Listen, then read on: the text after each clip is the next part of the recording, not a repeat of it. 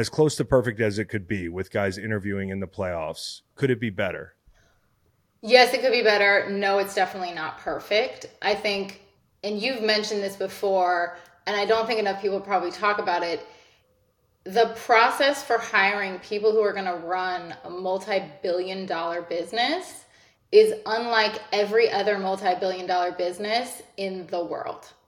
In any, in any Fortune 500 company, there would be a months long search.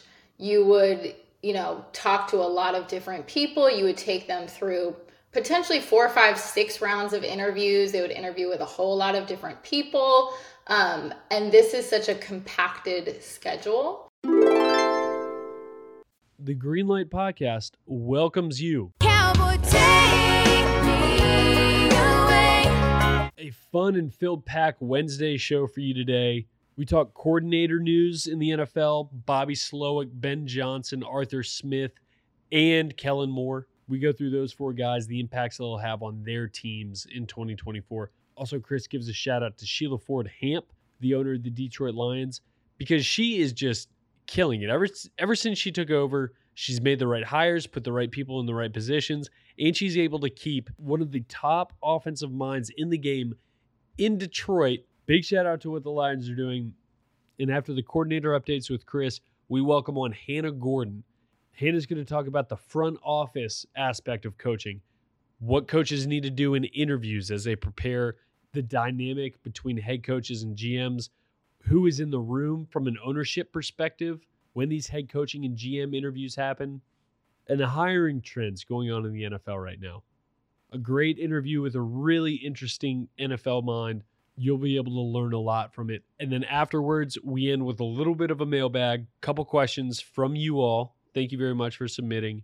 So enjoy the show. And thank you very much for getting us to 100,000 subscribers on YouTube. We hit the magic number. We're on to the next one. Much love.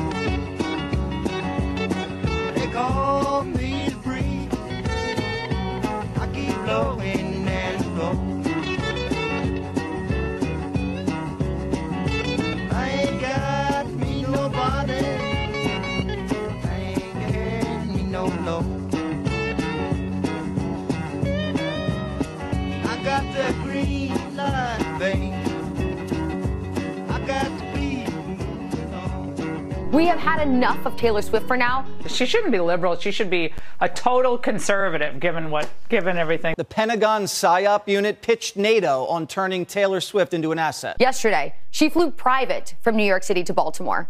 Yet she constantly talks about climate change. So just please don't believe everything Taylor Swift says. We're all begging you. I think she should just stick to her singing and let her love life be what it is. The New York Times just speculated she's a lesbian. A new poll shows 18% of voters are likely to vote for whichever candidate Taylor Swift endorses. Uh oh. Biden effectively has Taylor Swift as his VP. A single post of hers led to 35,000 new registrants. That's arguably more power than the president. She's sharing links. And her boyfriend, Travis Kelce, sponsored by Pfizer. Uh, what's her stance on policy, economic policy, foreign policy? I Should don't we think ask that- I don't think that'll be, uh, So don't get involved. Don't get involved in politics. We don't want to see you there. I found something in my kid's backpack. My seven year old Waylon. Legit. Actually, his mom found it. She was rooting through the backpack earlier and she's like, look at this. This is a it's, it's a piece of paper and it, it reads Super Bowl 58. Let's go Chiefs. Chiefs versus San Francisco. If Chiefs win, Travis, Tra- Travis spelled T R A V I S E, Kelce, marries Taylor Swift. Taylor Swift is spelled T A L E R Swift. It's funny. I saw him and Nate talking just the other day. Yeah, it's a plant. It's a plant. Nate planted that in your son's backpack. Then I found a note that read, Dad, I'm joining Antifa. Listen, Taylor Swift. I've been educating myself on who Taylor Swift is. Taylor Swift is a musical artist that started uh, under the uh, supervision, if you will, of um, the record label Big Machine, right? You guys know about this. And evidently, when Scooter Braun bought the record company, there was a big there was a big hoopla about who owned the music and that sort of thing. Anyways, Uh, now she's joining the Big Red Machine, not the Reds, but she's joining Big Red and the Kansas City Chiefs. Um, 1989, the album. You know what happened in 1989? Communism ended with the fall of the Berlin Wall in November. December 13th, only a few weeks later, Taylor Swift was born. She's of English and German descent. I wonder how far east her German descent is. The Chiefs love misdirection. Uh, this feels like one big misdirection play. Okay. The big red machine, more like the big blue machine. Bear with me here. Look what you made me do. These are lyrics from the song Look What You Made Me Do. Total psyop, by the way. I don't even know what that word means. Got a list of names. Yours is in red, underlined. I check it once. I check it twice. Oh. What do you what what do you think this list of names is about? Do you think it's it's it's the voters in America that she's looking to corrupt? I mean, you heard what Fox News was saying at the start of the show. Taylor Swift is a plant. She's a government plant. These are the things I've been hearing this week that that she's a government plant that that at halftime of the Super Bowl she's going to take the field with Travis Kelce to endorse Joe Biden. These are some of the things I've been hearing this week. So, needless to say, I was a little bit troubled when I found that that that picture in my in my son's bag. Those fans at Arrowhead are super woke doing the chop. They're all woke. It's the woke agenda. Um, so I just, I, yeah, it, it's it sounds good. Yeah, she would, you know, she was born the year communism died. She wants to, you know, like, or maybe she's a she's she's a plant. You know what I mean? Maybe she's a she's a plant. Maybe she's a communist. Maybe uh maybe she's playing the long game, guys. You heard what Fox News said in the at the opening of the show. I don't what does psyop mean, Matt? Means psychological operation. It's like a way of distracting a populace to do something that is against their own self interest. Well, it's working. Okay. Uh, because I'm going to buy my son tickets to a Taylor Swift concert at some point. Listen, in all seriousness, I did really find that note, but two offensive coordinators this week have found homes, um, or there, there are two uh, offensive coordinator, coordinator positions that were just filled. The one that I wanted to talk about first was um, was Kellen Moore in Philly, and listen, Philly at the very least, and I have to be careful about this stuff because I don't want to sound like somebody who's endorsing a coach. You know, like I don't know how these things are going to work out. I was at the airport today, and some guy, I was on on the tarmac, and the guy was like, "Hey, I saw you endorse Vic Fangio, like, like I'm Taylor Swift." I'm not Taylor Swift. I, I'm just on my pod educating people on, you know, what you might come to expect if Vic, Vic Fangio is going to be the coach schematically, where he's been, some of the highlights of his career. I don't know if it's going to work out. I feel good about it. I feel good about the fact that they hired him over some other guys. I feel good about the fact that he's a former head coach. And I think this is something that gets lost in the shuffle a little bit. Nick Sirianni, young guy, head coach, right? He's been to the Super Bowl, but it's good to have an older guy in the building. It's good to have a guy in the building that's going to be unafraid of telling Nick Sirianni what he doesn't want to hear at, sometimes. And I think also Nick Sirianni strikes me as the guy who, um, you know, if somebody's experience is disarming enough to where he can he can weigh in, he can change your mind from time to time. That's a positive, and I think that's advice and the level of wisdom that you know a Nick Sirianni would would not only benefit from having in the building, but also would would embrace having in the building.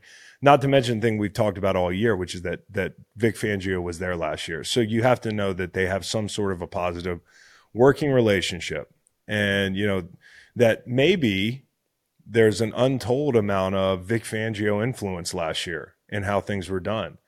I, I don't think people understand this. Like being a head coach is i- i- an exhaustive challenge. We're going to talk about it with Hannah in a little bit, like all the things that a coach has to worry about in today's modern NFL. And Vic Fangio has been a head coach and he's been around the game for a long time. So having that in the building, you've at least got that. I, I, I don't I don't think it's a lateral move. I don't think it's a backwards move. I think it's a move in the right direction. Obviously, personnel is going to dictate as much as anything how that defense plays.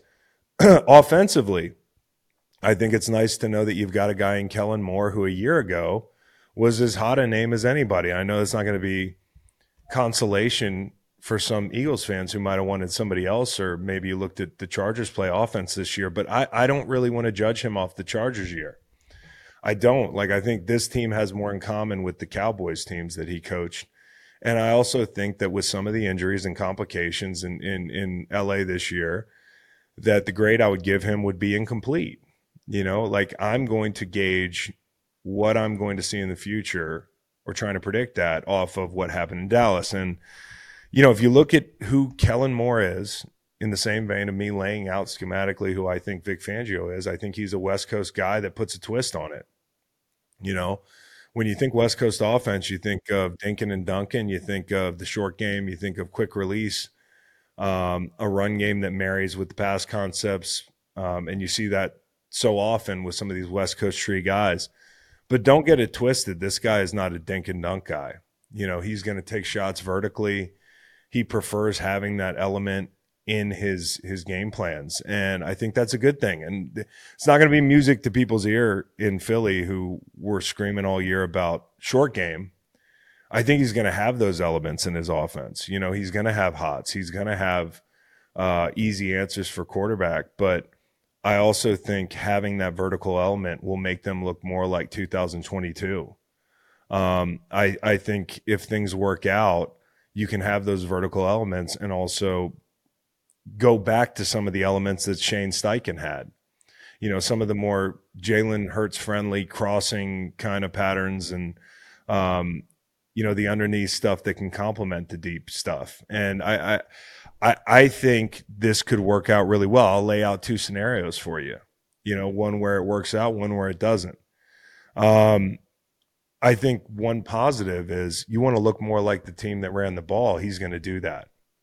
You know, that's that's his bread and butter. I mean, he loves 12 personnel. He loves to pound the rock. They love to have a ground control element to that offense where, where Kellen Moore was in Dallas. Like that was a big part of it. I think you'll see a better run game with Kellen Moore at the very least. The passing concepts, the fit with Jalen, that remains to be seen. If it works out, I think it'll look more like 2022 with some of the explosive elements. I think the run game will be more of a uh, you know, of, of a factor as it should be. I think th- that he has better wide receivers in this offense than he did in Dallas. You know, in Dallas they had some firepower, but you know when you've got a, an AJ Brown and DeVonta Smith and Dallas Goedert, like I'm looking at that that that set of weapons, and I'm saying this might be my best menu to choose from uh, yet as a play caller. So that that's all positive. Um, the negatives, or you know, the scenario where it might not work out is, and it might have nothing to do with with with um, the coordinator. Is you know, like the offensive line, which has been such a consistent and predictable strength of this team, that could change a little bit next year. I don't think it's going to be a weakness, but with Jason Kelce possibly retiring, how how much that, does that affect the scheme? I mean, how many centers? 23 years old, 33 years old, whatever, get out and run in space like Jason Kelce does. The guy runs like he's 21 years old. And, you know, one of one of the lasting images of Kelce that I'm gonna have in my head is him in the open field. You know, if you think of Jason Kelce before the tush push, you know, w- what did you think of? You thought of this this guy running uh, four nine down the field to to get the linebacker, the safety, or you know a guy that you can pull and get out on the edge from this the center position. Like that is that's not something that most teams have, and you know at least not to the the degree that Jason Kelce has has it. And so, you know, like if he's not there, how does that change some elements of the run game? They're going to be under center more. Like I said, throw out the Chargers year. They were eighth in shotgun snaps the Chargers year. I even if they're eighth, that's a big deviation from the way they've been. You know, like they they are barely under center in, an offense with Jalen Hurts to this point. And so, like, if you look at Dallas, when he was in Dallas, they were in gun uh, 25th in the league. Like they they ran the the 25th highest uh, clip of gun plays. Okay, with the Chargers, I said it was eighth. You know, the Eagles are first, and so how does Jalen Hurts respond if he has to go under center a little bit more, or does he say, "Hey, listen, we're going to hover around fifth. You know, we need you under center a little bit more." but we're not going to look like we looked in Dallas. And that could just be a, a player preference thing. That could be something he meets Jalen in the middle on if it is a Jalen thing. Motion, I do think is something that he cannot afford to meet Jalen in the middle on.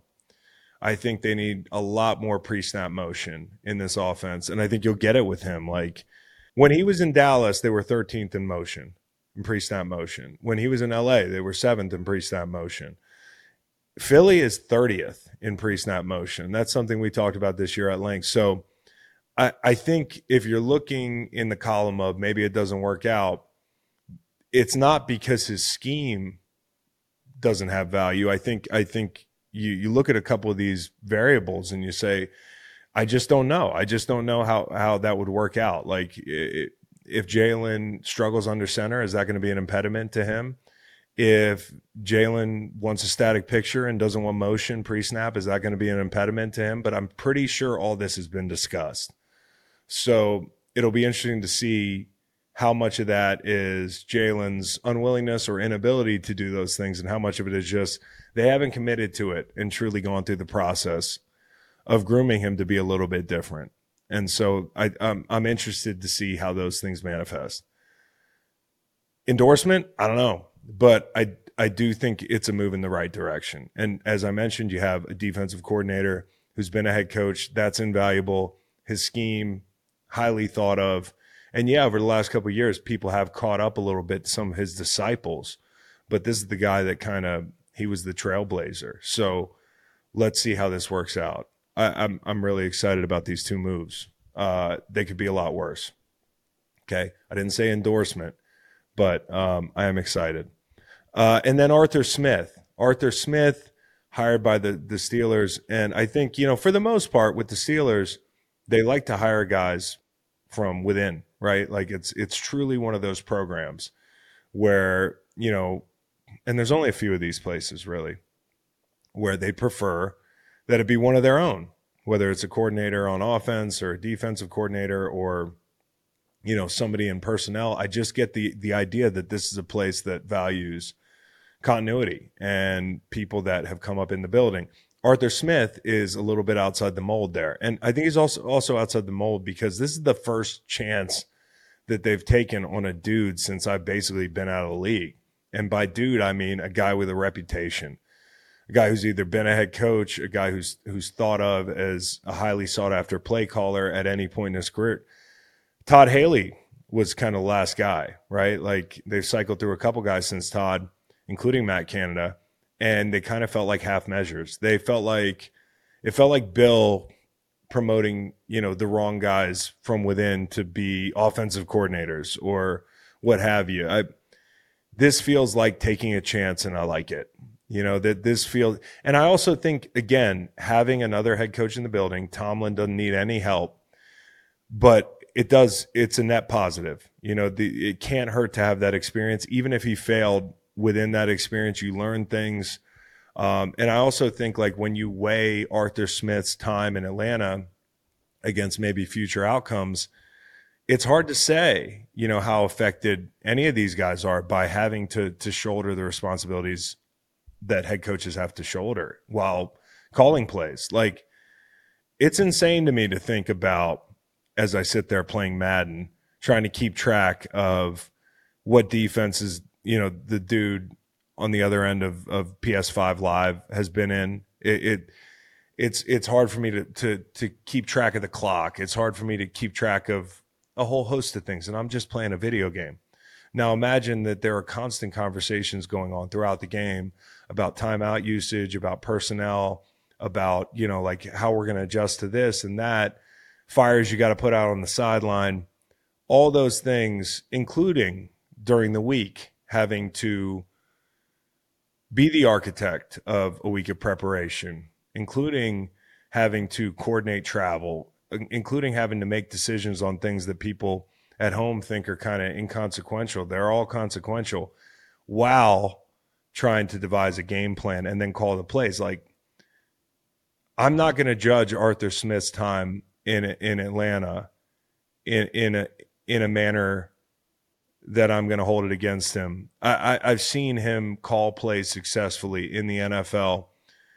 In 2019 and 2020, he got the best out of Tannehill. He got the best out of Derrick Henry. And you could say, hey, that's a perfect storm. Those guys are in the primes of their careers. It could have been anybody, but I do think he was a perfect fit there. And if you look at those guys statistically, they had their best years when Arthur Smith was in Tennessee.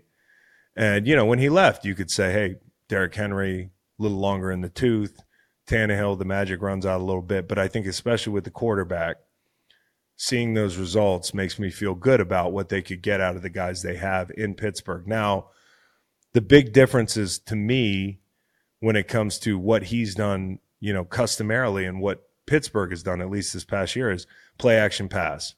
Like that's a huge one. And I don't know if it's a thing where at the end of the season they became more of a power running team. And I understand that Atlanta a little bit more outside zone, a little bit more edge stuff, but in spirit, it's the same thing. It's committing to saying, "Hey, we are a running football team." You know what position group was probably the most pissed off that Arthur Smith got fired? The offensive line. They love that guy. And I don't think, and there might be some pushback here, I don't think Atlanta's got the most talented group up front. Now, they're a very good group, right? They've got guys like Lindstrom. You know, they've got guys like Jake Matthews who have been there a long time. But I don't look at that group and say, damn, they just have loads of talent. And I know Pittsburgh's less talented, less heralded up front. They'll make additions, but he will get the most out of that group and he'll get the most out of the run game. Now, play action pass coming off of that, that's something that Pittsburgh left money on the table with. They were 31st in the league when it came to play action attempts. Okay. Like Arthur has been top five everywhere he's gone. So if you want to know what they're going to look like, I think the run game is going to be a big part of that. And I think the play action will be something that, especially when you have two quarterbacks on the roster right now, although they're not accustomed to it, can be the best friend of an average quarterback. Play action can really be a tool for a guy that's not a world beater. And right now, if you look at that roster, you've got Kenny Pickett, Mason Rudolph, and they're talking about these two are kind of kind of duel it out, and there's a competition. If that's the case, play action will help these guys. Now, there's a wild card scenario here. You know who was first in the league last year in play action is the Minnesota Vikings, and I've I've I've talked about this before. I talked about it last week. I think the Vikings and Kirk Cousins situation is one that that not enough people are paying attention to because I think he is he's a good veteran quarterback who can win you games and he's going to be on the market possibly. And he's going to command a lot of money still at his age, 36, coming off an Achilles. Um I think he's a guy that Pittsburgh could look at. And I also wonder if this this move is instructive in thinking maybe there is a wild card kind of quarterback that they have in mind that they could they could acquire or go after. And maybe Kirk Cousins is that guy because he is a play action dude. I mean that he's made a lot of his hay over the course of his career turning his back to the defense, gathering his feet and delivering and firing downfield. Like would you rather have Kirk Cousins or Ryan Tannehill? Um I think Kirk Cousins as his career has gone on, people have appreciated him more appropriately as maybe not an elite quarterback, but somebody you can definitely win with. And you can win with it if you got a run game. You can win with Kirk Cousins if play action is a part of the, the equation. And if you are Arthur Smith, I look at the the Tennessee model, whether it's Kirk Cousins or somebody else or the guys on the roster, you have your version of an AJ Brown in George Pickens. I'm not saying he's AJ Brown, but I think he's wildly talented. And you have your version of a Derrick Henry in Najee Harris. Now, he's not Derrick Henry, but you've got a big bruising back and a very talented number one receiver. And I think he might look at the bones of this team and say, "Hey, we we can we can win this way with this formula." And so I think this is number one, an outlier when it comes to Pittsburgh making a hire, right? Like they're they're going outside the building. Tomlin's very loyal to a fault, slow to get rid of Canada, but he did the right thing. And now I think this hire is in line with uh, what I would do if I was up there. I'd go get an experienced play caller and somebody that that puts an onus on the run game and puts an onus on play action pass, especially in that division, right? That that quick game bullshit that they were doing for a couple years, the the lack of creativity, the predictability. Um, you're you're not you're bringing a knife to a gunfight in the AFC North, and on top of it, it's not it's not complex. There's no differentiating factor to your team, so you're not physical and you're not creative. And now, at the very least, I know they're going to be physical, and I've seen Arthur be creative. So I don't know. Maybe I'm selling hope. I don't want to make this an endorsement again. Uh, but Pittsburgh fans, I think you got to be excited to have a real live offensive coordinator in the building for the for the first time in a half decade.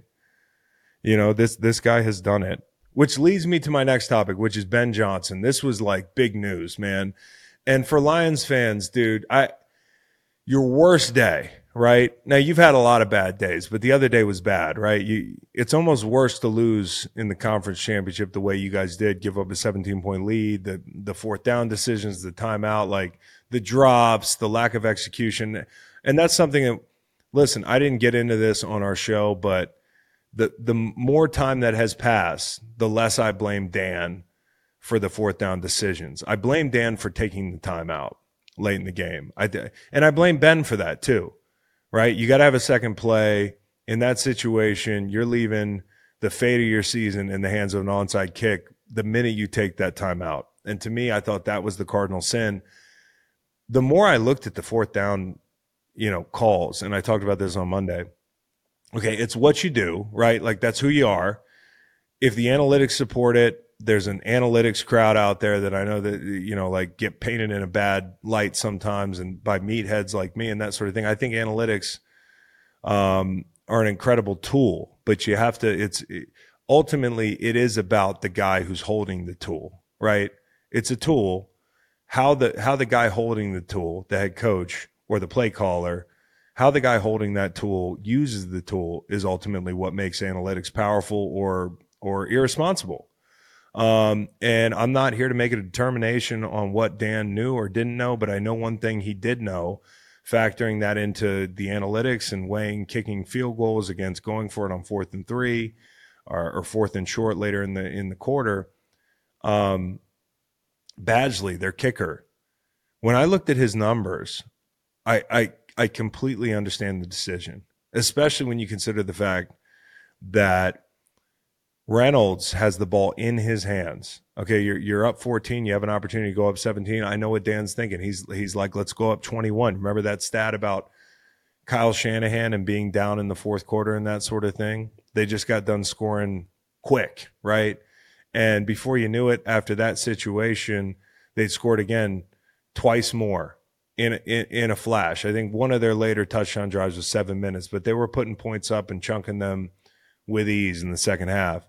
And so, you know, like from a standpoint of outscoring the team, I understand it, but more than anything, I understand it from a from a perspective of the kicker was literally on a practice squad very recently. Uh, was not your starting kicker to start the season. I think his first or his last outdoor kick was in January of 2023 and it went wide. And when you looked at him outside between 40 and 47, I think he's 66% on his career. And at 47 or higher, I think I think his field goal percentage dips down below 60.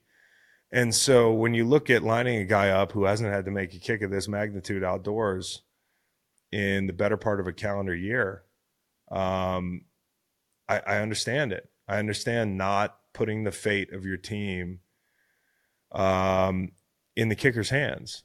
I, I, I, I do get that. So it's not lost on me. But long story short, terrible day for Detroit, Detroit fans, even with everywhere you've been. But how about this consolation prize? Really, I mean, this is a big deal. because I was at Inside the NFL today, and there were guys that were like, we were talking about, can Dan Campbell get back there after making a mistake like this? First off, I think you can, and I think the evidence is right over there on the other sideline in that game Sunday. Okay, I've played in a game where Kyle Shanahan, you can put it on Dan Quinn. Kyle Shanahan's the offensive coordinator. They're up eight at the 25 yard line, basically, with a chance to win a Super Bowl under four minutes. Okay. Their win probability was right up there with Detroit's win probability, up 17. Wherever you want to, however you want to slice it, they had a 90 plus percent chance of winning that game when they were up eight down there. And they took a sack to Trey Flowers. They incurred a holding penalty. They're out of field goal range because they didn't run the ball. And if you're going to tell me that Dan Campbell is disqualified from ever getting back on this stage, I would tell you to look no further than the guy who's playing in the biggest game of the season this year. Because there was a time where I could point to Kyle Shanahan and say he's the reason that team didn't win a Super Bowl. He's the reason I have a ring. Um, he's the reason I have two rings. Because if it's not for for Kyle Shanahan throwing the ball, uh, I don't have one ring, and I might retire, and I might not end up in Philly.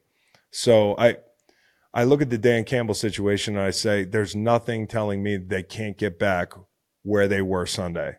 Um, and if Ben Johnson's back, there's absolutely nothing telling me they can't can't get back where they were. There were guys on the set today that were talking about this very issue, and they said that if Ben Johnson leaves, Dan Campbell will get fired. You know, in the next year. I I don't know if that's true or not because I don't know who he'd who he'd hire at coordinator or how good it would be or if he'd be able to replace Ben Johnson. But the bottom line is he's not leaving. And I don't know what he's being paid right now. I know what he was asking for. Supposedly, some people were a little bit spooked by the numbers he was he was he was talking about.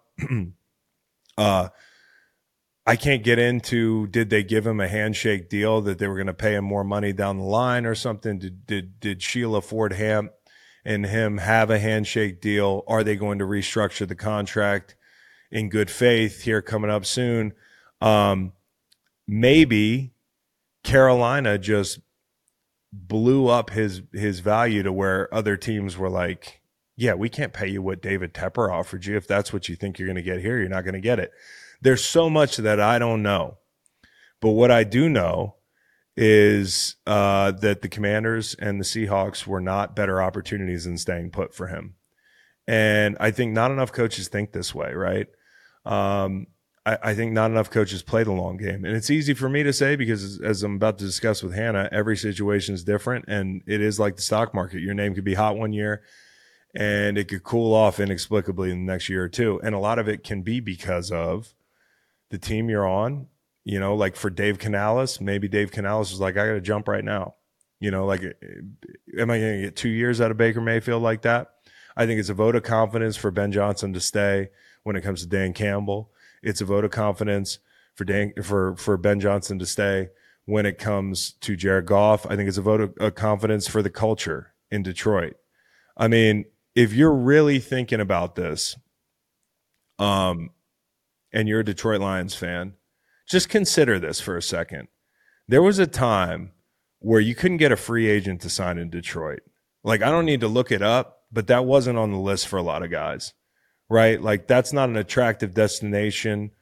Nothing against the city of Detroit, but like, guys are looking at Miami, LA, New York, like big markets, warm weather, you know, off the field opportunities in today's NFL free agency, that stuff matters. And if you're not winning and you're not in a city like that, it's going to be hard to bring free agents in. And that Detroit dark cloud has followed that franchise for for decades, right? Through through different iterations of ownership and the whole thing. You are not the same Detroit Lions. Look no further than this situation. This is rare that a guy with a name this hot decides to stay with the team he's coaching he has opportunities to go a whole host of places and he decides that he wants to stay in Detroit with Dan Campbell, the guy who said he was going to bite people's kneecaps, and Jared Goff, a guy that Sean McVay, one of the brightest offensive minds in football, decided to discard. Okay? You guys have something different going on now. And since 2020, when Sheila Ford Hamp took over, all she's done has hit buckets all she's done has been to make the right moves. You know, whether it was the easy moves like firing Matt Patricia and the GM, uh, or the tough moves like hiring Dan Campbell and Brad Holmes and bringing on Spielman to be her kind of executive as- assistant who helped her find Dan Campbell and has weighed in on an unknown amount of big decisions that she's had to make. But I just wanted to say this ownership is the one area in the NFL that there can be a giant variability in the skill level and and outcomes as it pertains to making decisions and hiring coaches and doing what's right for the franchise. There are only so many quarterbacks in the league. The delta between the best one and the worst one, I bet the delta between the best owner and the worst owner is bigger. And I think Sheila has done a tremendous job, not only being a woman in in the NFL, but also just being no bullshit, seeming to be deferential to people around her when it comes to tough decisions, seeming to surround herself with the right football minds and seeming to be a good teammate. And I don't think it's insignificant that this gal was a Yale tennis star.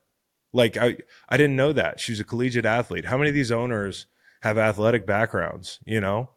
One of the only gals running an NFL team happens to be one of the biggest jocks, right? And I think also that that mindset can permeate into the culture of an organization, whether you know it or not. I, I think she's done a tremendous job.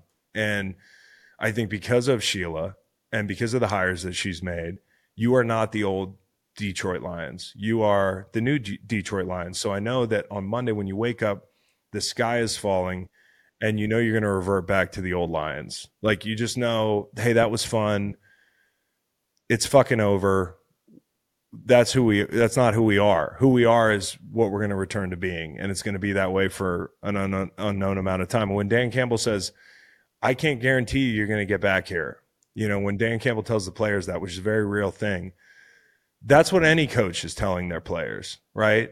Unless you've got Patrick Mahomes or somebody like that. Like, you never know. The window is not guaranteed. Sometimes you don't know it's closed at all. Sometimes you don't know it's going to close in the next year.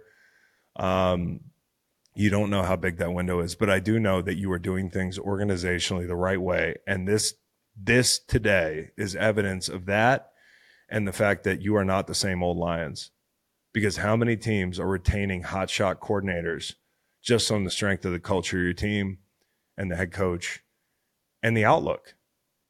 Because this guy knows if I stay and things don't go well, I could become one of these coaches who disappear off the face of the earth and we don't hear about them in the next hiring cycle.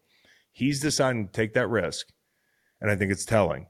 And I think you should bet the the over win total on the Detroit Lions next year because Ben Johnson said so. Another coach who is staying with his team, Bobby Slowik in Houston. Which team do you think has the better outlook for 2024 between the Texans keeping Slowik and Detroit keeping Ben Johnson? Well, it's interesting because one one team and Slowik's a perfect example of this. Slowik is getting a raise. Okay. And I don't know why not, I don't know why owners don't do this more. Back the the Brinks truck up and pay a guy that might be the key to your your biggest investment success in CJ Stroud. If it's working, like let's kick the can down the road on you leaving. How much money does it take, right? And Jerrod Johnson staying, right? Like he was interviewing for some positions. He's saying he's staying like these are positive indicators. These are like, hey, we've got something going here. I don't know why enough I don't know why more coaches don't do this, right? I understand the, the the risk of of it all, not jumping when it's time to jump. But when you got CJ Stroud, I want to ride this train for a couple years, right? I believe in the quarterback that much. I believe in DeMeco that that much. Now on the other side of things, you've got as many cold-blooded apex predators in the AFC as I can remember at any time. Right, with the emergence of CJ Stroud, maybe Justin Herbert with with uh, with with Harbaugh is a lot better. Uh, you've obviously got Mahomes, Burrow, the whole gang, Josh Allen, the list goes on. if you're in the NFC and you're the, the the the Detroit Lions, one of the positives you have is that you are in the NFC and there are no there are no Patrick Mahomeses. There are no Joe Burrows. There are no there's one guy in my opinion that that's in that elite category and that's Matt Stafford. So, we were talking about this today. When it comes to the NFC and the AFC and you look at that final four, it's very telling. In the AFC, you need one of those guys, right? You need one of those guys. To beat Mahomes, you need a great team. You need one of those guys. You need a couple tries at it, right? If you're lucky. In the NFC, we just saw Brock Purdy and, Jer- and Jared Goff go toe to toe for the NFC championship. Roster construction works in the NFC. Putting that first works in the NFC. So if you're a team evaluating free agency, possibly trading back in the draft, trading up in the draft, whatever it is, attacking that position. If I'm in the NFC, it's not to say I don't, if I see a special quarterback, I don't take a stab at it. But the reality is different. And so I think if you ask me that question, who's got a better shot? They have totally different challenges, right?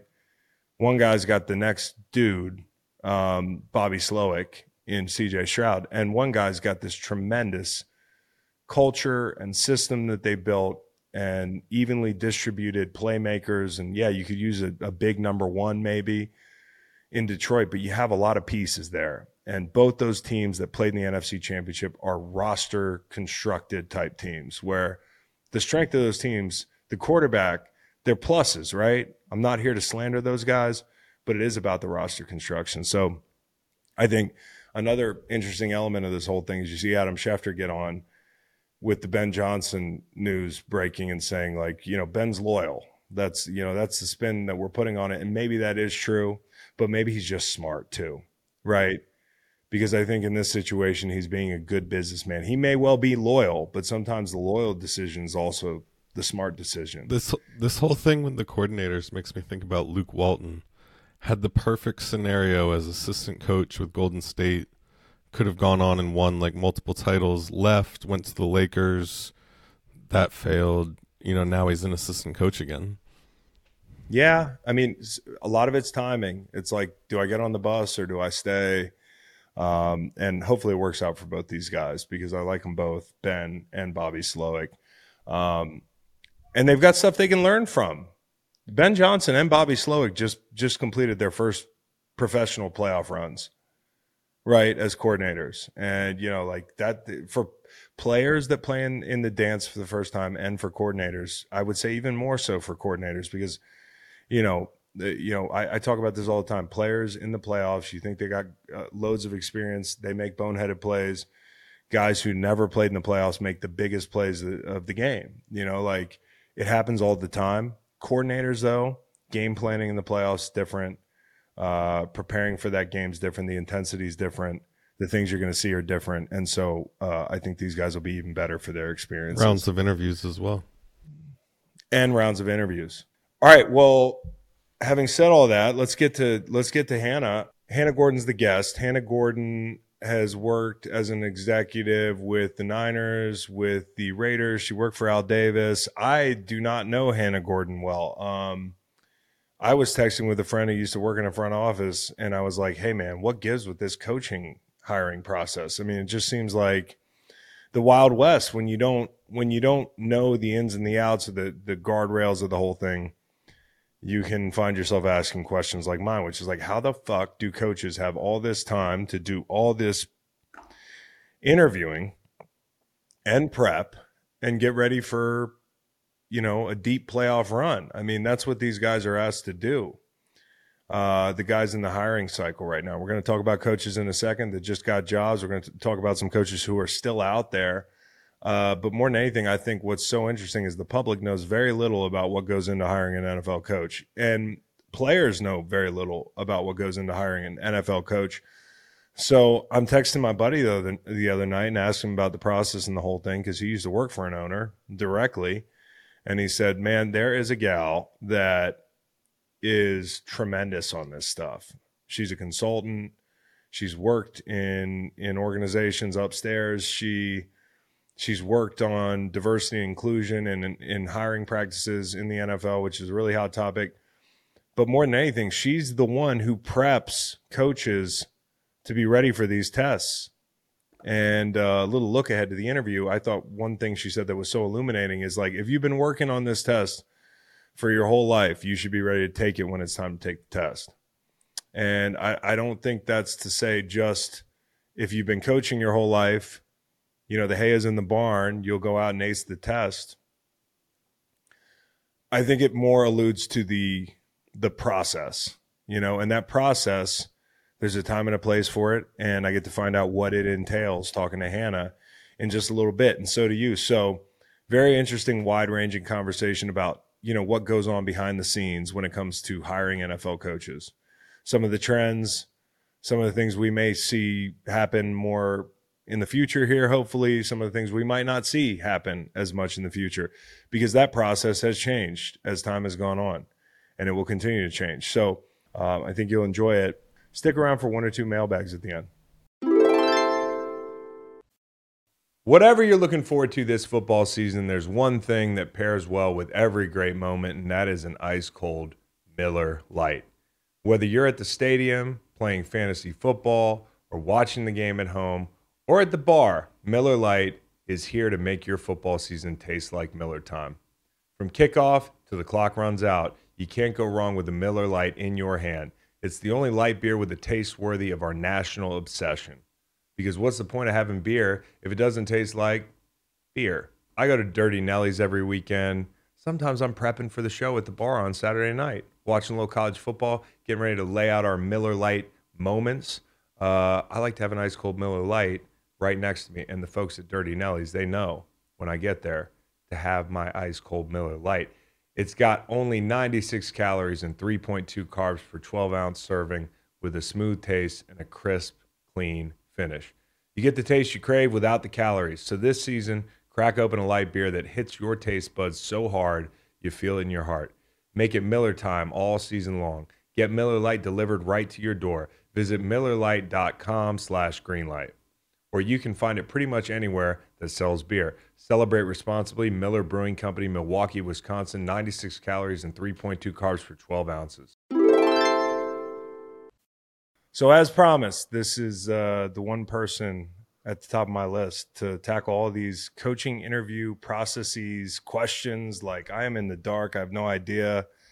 I'm just a downstairs guy. I want to know how people upstairs live in an NFL building, and so I'm having on Hannah Gordon, and I'm so excited to welcome Hannah to the show. Hannah, how you doing? I'm doing great, Chris. How are you? I'm doing great. We got a mutual friend in James Hall. Obviously, I told people about your history with the Raiders, and I know we probably know a lot of the same people from there, but the Niners as well. And then the work to me that's so interesting um, that you're doing now is some of your consulting stuff uh, with guys who are trying to get head coaching gigs. And I think that's just the NFL schedule is so perfectly laid out all year when it comes to stories. You know, we get these playoff games right into the hiring cycle and the whole thing. But my first question to you would be Is this process laid out from a chronological standpoint and a timing standpoint as close to perfect as it could be with guys interviewing in the playoffs? Could it be better? Yes, it could be better. No, it's definitely not perfect. I think, and you've mentioned this before, and I don't think enough people probably talk about it. The process for hiring people who are going to run a multi billion dollar business is unlike every other multi-billion dollar business in the world. In any in any Fortune 500 company, there would be a months long search.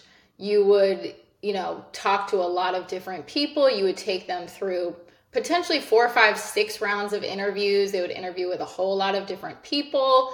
Um, and this is such a compacted schedule.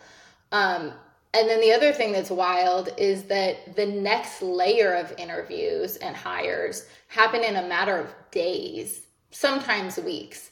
Whereas if you are an executive taking over a multi billion dollar company somewhere else, it's probably going to take you 12 months to turn over a staff, Yeah. right? And bring in the right next layer of people. So is it perfect? No, definitely not. Um, and it's even harder, I would argue, for people who are hired as general managers because if you're hired as a head coach you are coming in after that team season that's hiring you at least Right. but you're three quarters the way through your cycle if you're a GM. Right. Like you're about to hit free agency in the draft, and somebody else has been doing the work for that for the last three quarters of the year. Do you find that there is a solution, um, or do you feel like if you slide one thing here, you're gonna you're gonna mess this phase up, or that sort of thing? Like, is there a, a tweak that they could possibly? Is there a tweak they've ever talked about making? Because I think coming from the player standpoint, it's more just pointing out the hypocrisy of coaches being able to do this. And I understand, like, there's no other time to do it. You know like there are rules and regulations that i'm learning about every day when it comes to the scheduling of these things and the prep time that they can have. But still juxtaposed to players not being able to say boo until the season's end uh, you know and, and start their their journeys into free agency like it is a totally different deal. Is there is there a distraction element and can they improve improve upon that Yeah, so I think the distraction element to me, and obviously I didn't play the game, right? So I don't have your perspective as a player, the potential frustration that your coach is interviewing elsewhere. What I would say is, from the flip side of the people doing hiring, if I'm hiring you to run, really be responsible for the product of my multi billion dollar business, and I'm going to pay you millions of dollars a year to do it. I expect that you know how to manage multiple projects at once, right? Right. I expect that you are a, a high level, you know, thinking executive with great time management skills who can prepare for the most important game of your life and take a job interview that in theory you've been preparing for for years, right? But really both of those tasks a lot of people would say like I've been preparing for this my whole life, so you should be able to handle it. Do you find that any coaches that you've dealt with um, have had trepidation when it comes to multitasking and need a little bit of encouragement when it comes to like, hey, I've got to be able to get you to prep for this a little bit. We know we've been doing it all year.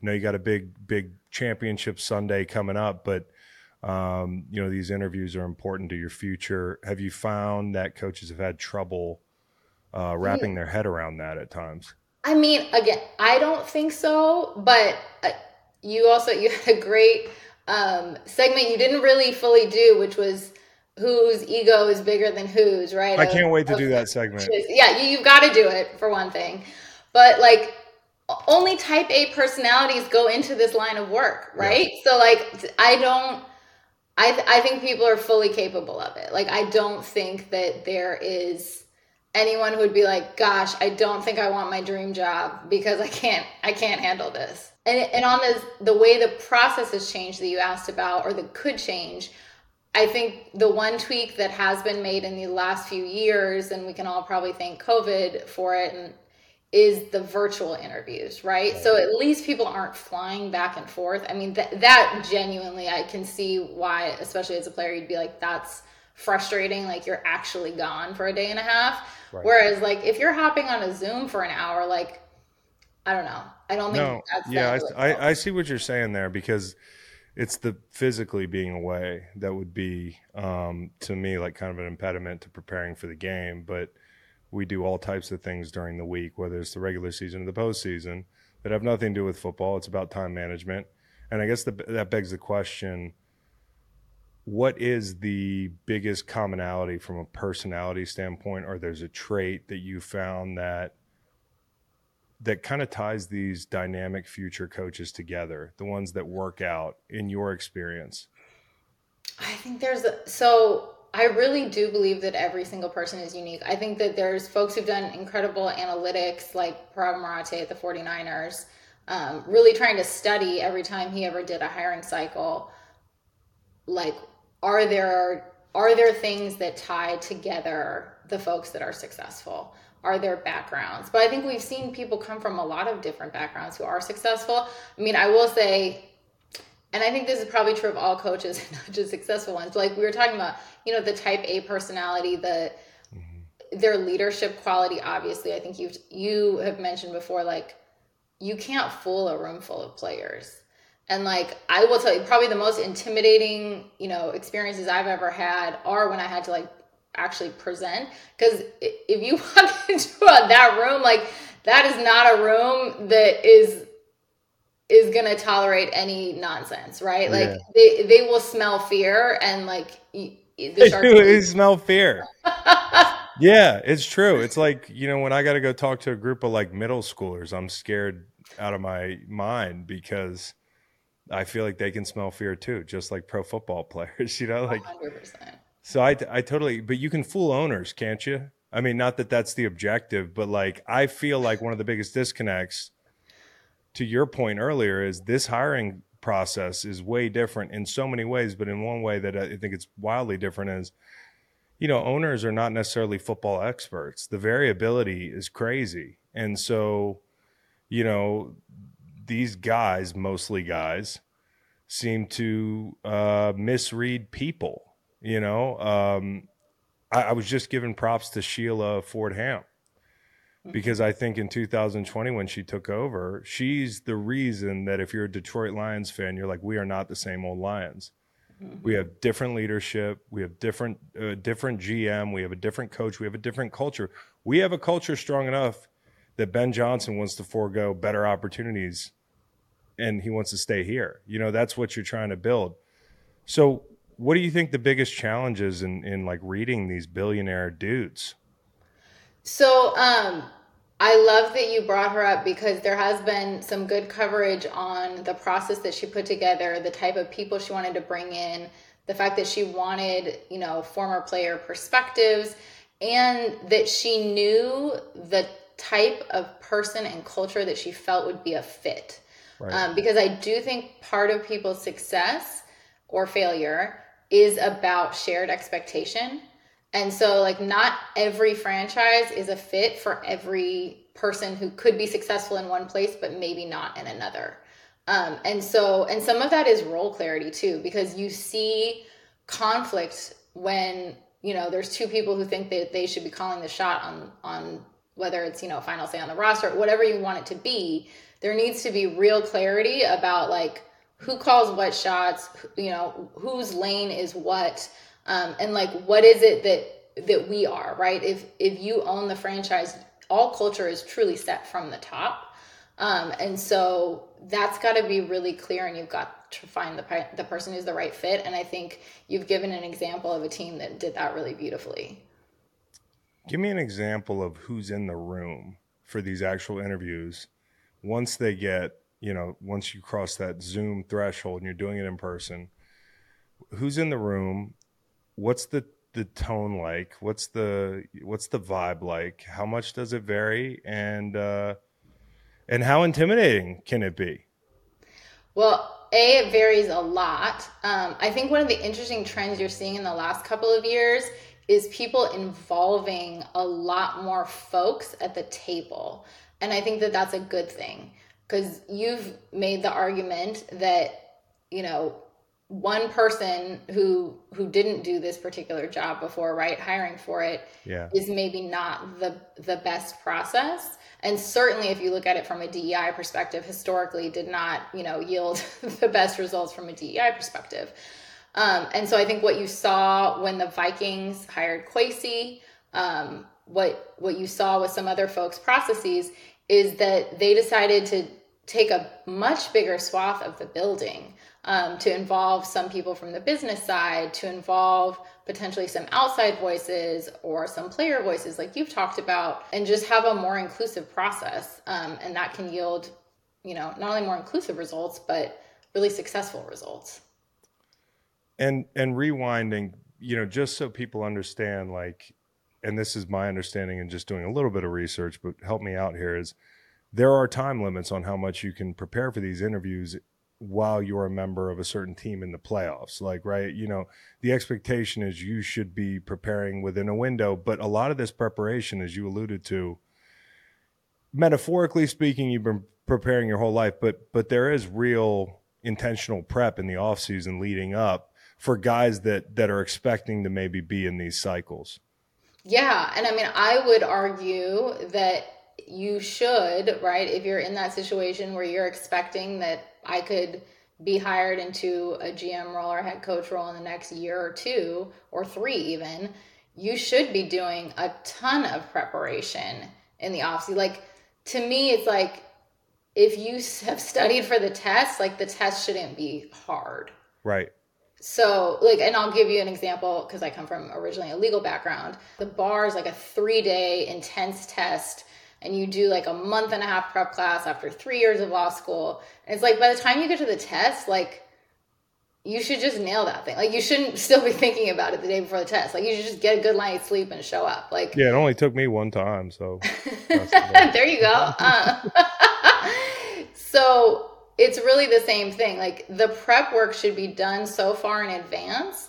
And yes, for a specific team, right? Just like any, you know, any regular Joe going to interview with an employer, like, yeah, obviously you want to research the employer, but we're in a situation where there's actually only 32 employers. Right. And you've probably been working in the league for 10, 15 years. Yes. So, like, you have more than enough time over those years to really gather a lot of great information about who you might be interviewing with. How does somebody in that situation decide whether or not they're worthy of studying um, and doing the extra work and seeking counsel? You know what I mean? Like, how do you actually say? Because that's a weird conversation. Like, I'm like, hey, I think I'm a good coach, but am I, am I at that point yet? You know, like for some of the people on the fence, and then for guys that have tremendous years, like I don't know if a Dave Canales was on the radar for people a year ago. Yeah, I guess if you believe in yourself, I feel like you want to be ready when you are hot to the point that you just made, right? Because there are guys who suddenly become like a hot name in the media out of nowhere. Um, and you could be like not a hot name a couple years later and Yes. to no fault of your own. You're not a different person, you're not a different coach, but like you and I have both seen that with plenty of guys where like they were like circulated in, you know, like, oh, this is the guy, this is the hot guy, and they don't get a job for a cycle or two, and all of a sudden they're like dead. It's like they Mhm. they're never mentioned again. Who's somebody you can think of in that vein that that was their name was hot for a little bit? I, it's so, So, cool. Greg Roman, who I love, Greg who I Roman, worked yeah. with the 49ers, people were like all over, oh, he's going to be a head coach. He's going to be a head coach. And, you know, like things just shifted and it's the situation you're in. You know, maybe you're somewhere and things don't go as well the next year. And all of a sudden, like, that's just not on people's sort of lists anymore. And Yeah. it gets to the, also to the issue within this, like, whole hiring process of the role that people like what you are now play the media Yeah. the media has arguably a, a big influence on the whole process because so much of what the people who are doing hiring are hearing is folks like you saying who's hot yes. so it gets into who gets to decide who's hot and and what is their background and knowledge, right? Like you've been saying, hey, what do these people know about football? Now you obviously played the game. You know a lot about football, but there's But there's still, plenty of people I bet you, you think in your field who maybe don't know. yeah, but still, I mean, even me, when I make a determination on a coach, I can go off of the scheme. I can go off some hearsay about who they are. I can text the guy and say, "What? The, what's that guy like?" But as you know, the variability on you know who a guy is to the players in the building, it could depend on what part of the locker room you're in. It could depend on what player you're talking to. Um, there's so much, as you know, more than me. There's so much going on in an NFL facility that the media is not even scratching the surface on. And we have the wrong narratives, and there are things going on internally between players and positions that are the friction's crazy, but you're not seeing it. Or, or you know, maybe you think some guy's the bad guy, and it's actually another coach that's screwing the whole thing up. So we don't know, and so I'm, I try to be careful about quote unquote endorsing guys. You know what I mean? Mm.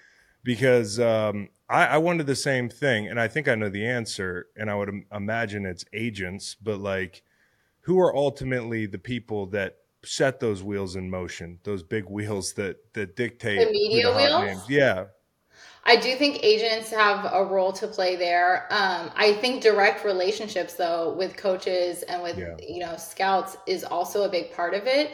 And so I think you know one of the challenges that people face is how to manage those relationships. Right. Um, so I, I do think that that's a part of it. And to the point you just made, I think one of the interesting things about you know deter- like who can determine who's hot is in the GM cycle where like coaches like if a guy's been a coordinator, at least you have something that you could have watched on TV and made a judgment about. I, you don't know what this guy's scouting like. what were his scouting reports for the last five years? Can I go re- like you don't you have no idea really like if you're an outsider of like what role that person played. All you know is if they were at a team that was winning or not, or Yeah. what their title is. Um, so I think that there's and yet somehow the media does you know make these determinations like oh this you know this guy is coming up in this cycle this guy's you know a hot name Is it rare uh, to have an outlier coach who's not thought of as one of these, uh, you know, within this pool of of exceptional names with exceptional resumes that everybody's kind of agreed on? W- The way I look at it, owners are generally their council generally agrees with them for the most part in their in their personal circles. That's what happens. My opinion is when you have a lot of money and a lot of power, most people agree with you. You know, and if you if you can get well somebody, as a person who has done a lot of disagreeing with people i mean i think if you have a good circle you have people who disagree with you right So- like so i those agree good that if you it's a very dangerous place to be and certainly anyone with a lot of either fame or power or money is always going to be at risk of being surrounded by yes men that, that's inevitably going to be a risk and hopefully you you know make sure that you have people around you who will tell you that the emperor has no clothes Yeah, exactly. My my question would be then, you know, if if somebody exists outside this pool, like how often does somebody elevate to getting an opportunity where he's the that name is only on the docket for one team and they're on to somebody, right? They've identified a mm-hmm. really good outlier type coach. Cuz for the most part, I feel like they all pick from the same the same pool that they've decided upon together, whether they know it or not, because of media influence and because of just whoever the hot names are, the suggestive nature of it. How many times do we get an outlier?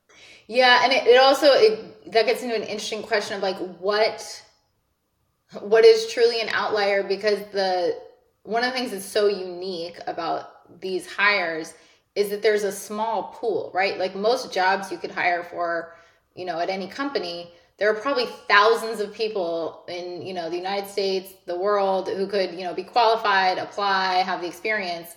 Whereas like you kind of you have a very small pool Yeah. of everyone who coaches in college and everybody who coaches in the NFL um, that you could go with. And so it raises actually an interesting question of, you know, how do you, if you if you want to be the person who finds the outlier, track over time everyone in these roles? Because certainly possible. It's a it's again it's you know a limited um, group of people.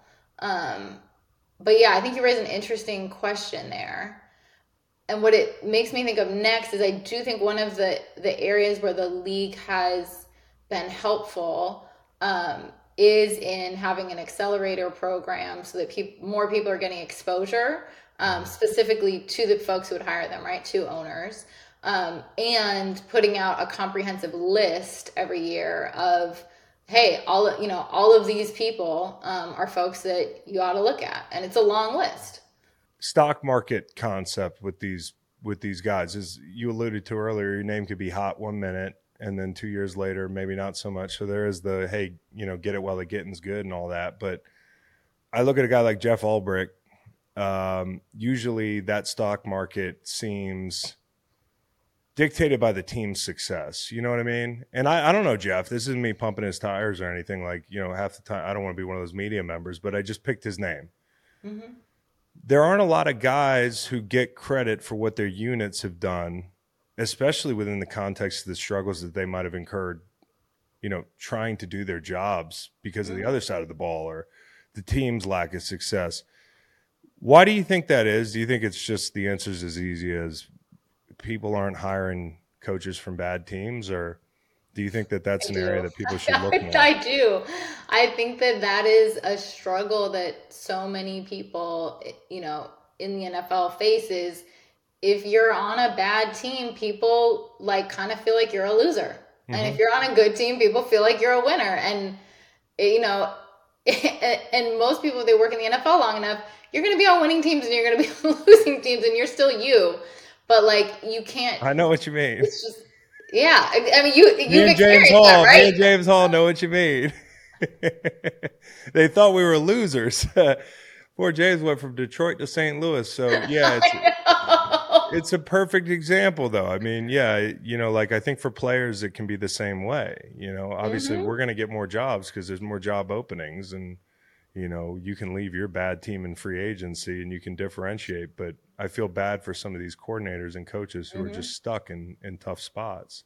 When it comes to the pre you know consultation process for you or whatever you want to call it like you're getting to know the coach and trying to figure out where the blind spots are maybe or laying out what an owner or that group is going to want to hear what do you think are the most surprising things that because it's been described to me like the modern day NFL coach is a CEO more than just a ball coach what are those things that that yeah, that I think both of them. yeah what do you what do you, what are those things that might surprise people that that that make up that list of skills or responsibilities Sure. I mean, to me, and again, because my focus is solely on that aspect, right? Like, I'm I'm not here to tell anybody about football. Like, that's what that's what your expertise is. Um, I- that's not my job. So, in thinking about what are those other areas, I think a lot of it is managing people. Um, so again, like depending on the background that you've come from, um, and I'll use a GM example, right? If you have come up as um, especially if you come up from a road scouting perspective, you may not have even been in the building, right? Like you you have Right. literally been like totally out on your own and you're coming back in for meetings. And so you may not and this isn't a knock on people.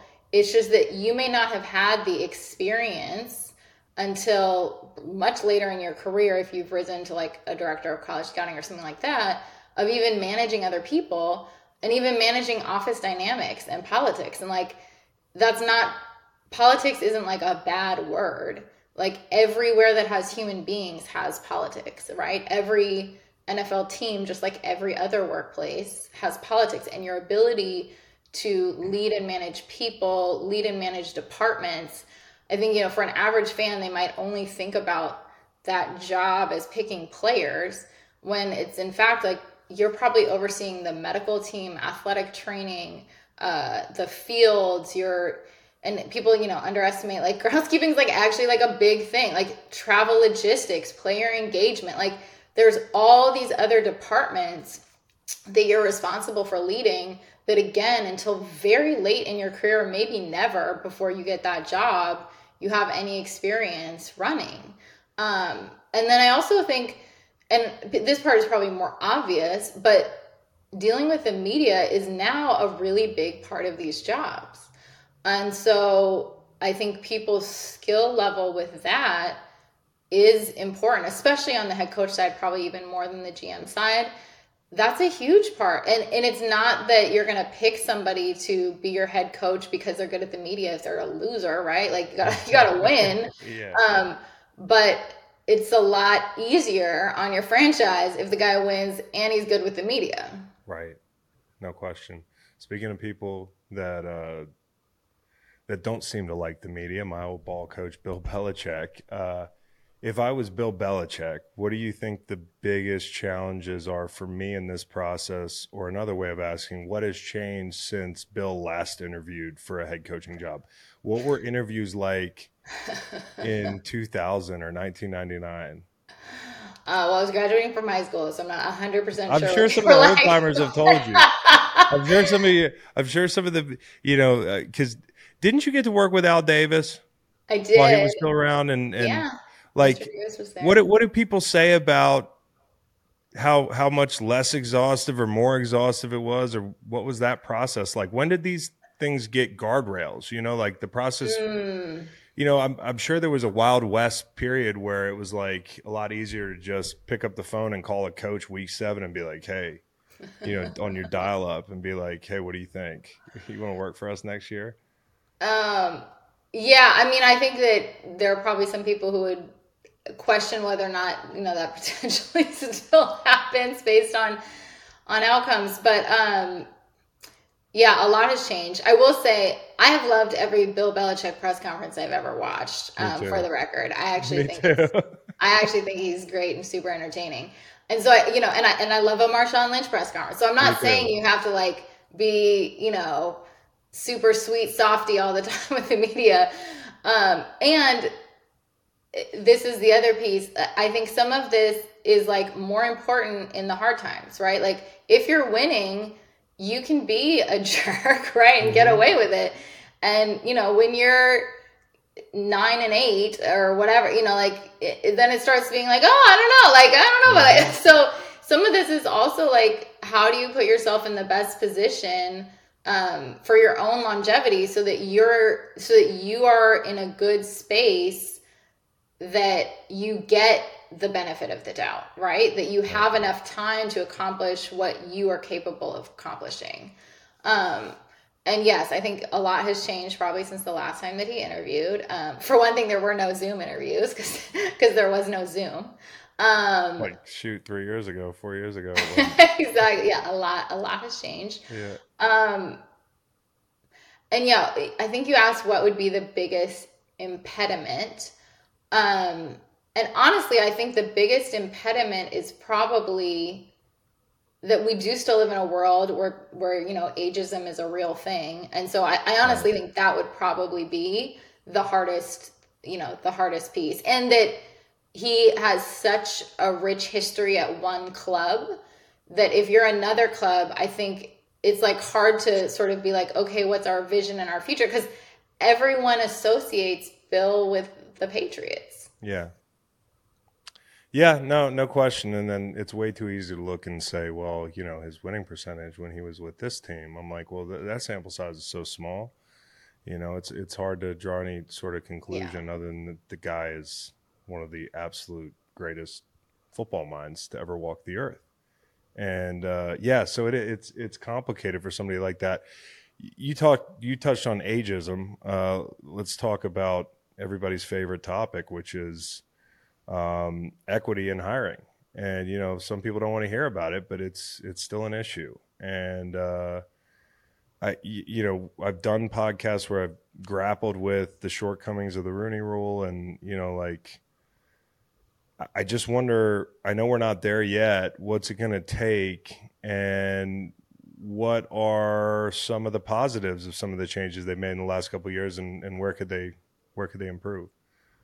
Yeah, I do think the biggest change that's happened in the last couple of years, and it is starting to yield results, and obviously we'll have to wait and see a few more years to get more data, is the accelerator program. Because I think a lot of us in the league who've been around a long time had been feeling like what people need is exposure because it's not a pipeline issue, right? It's not that there are not good coaches or GMs out there, potential GMs out there.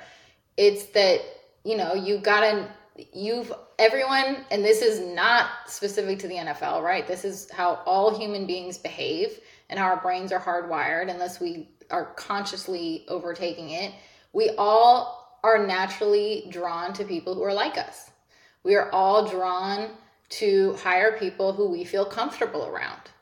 Where we're like, oh, you know, I can talk to that person. I can have a beer with that person. I, you know, I feel, you know, it's a fit, right? All these, you know, code words, etc.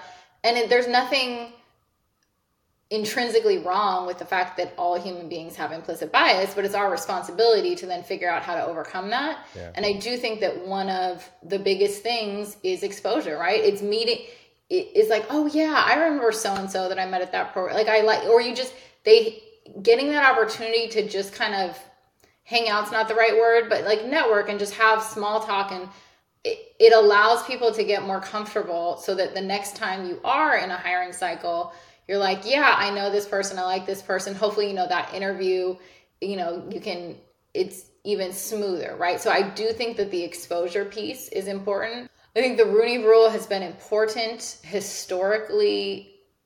You know, at the 49ers, the 49ers were the first team um, to expand that to the whole business side, to have diverse slate interviewing of candidates, and then to also flip that and have it on the other side of the table for the interviewers. That there needs to be people on the interviewer panel who are people of color and women. And I think we were chatting earlier about who's in the room. And I do think that we're starting to see that trend of having more people in the room. And I think having a diverse slate in the room in the decision making process Yeah. is a is going to be hopefully a big part of improving those outcomes.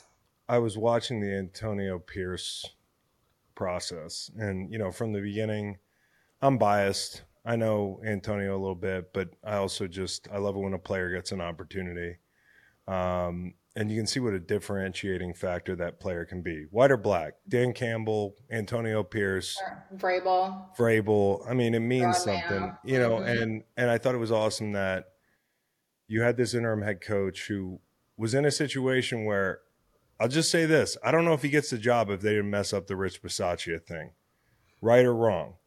Um, I think he should get the job, but I think that helped. It was like the perfect storm. But then they're like, "Well, we still got to interview." We still got to, you know, like we got to go through the process. Was that kind of unique? Like where you're like, hey, we've got a coach who I think is the guy. And did the Rooney Rule apply? Some people were asking me to. They still have to go out and interview and fulfill the the guidelines of the Rooney Rule, even if the the interim head coach is minority. So two things come to mind here. One, I I think, and this is me sort of speaking personally, I think it's actually really important to follow process no matter who the candidate is. Because I've had even like in my um, in in hiring processes, not involving these folks, but involving folks on the business side, where people will say, "Oh, well, I have somebody, and she's already a woman," or like, "I have somebody, they're already a person of color," and it's like it's not about hey, I found somebody who's a person of color, and so I'm going to skip the whole process.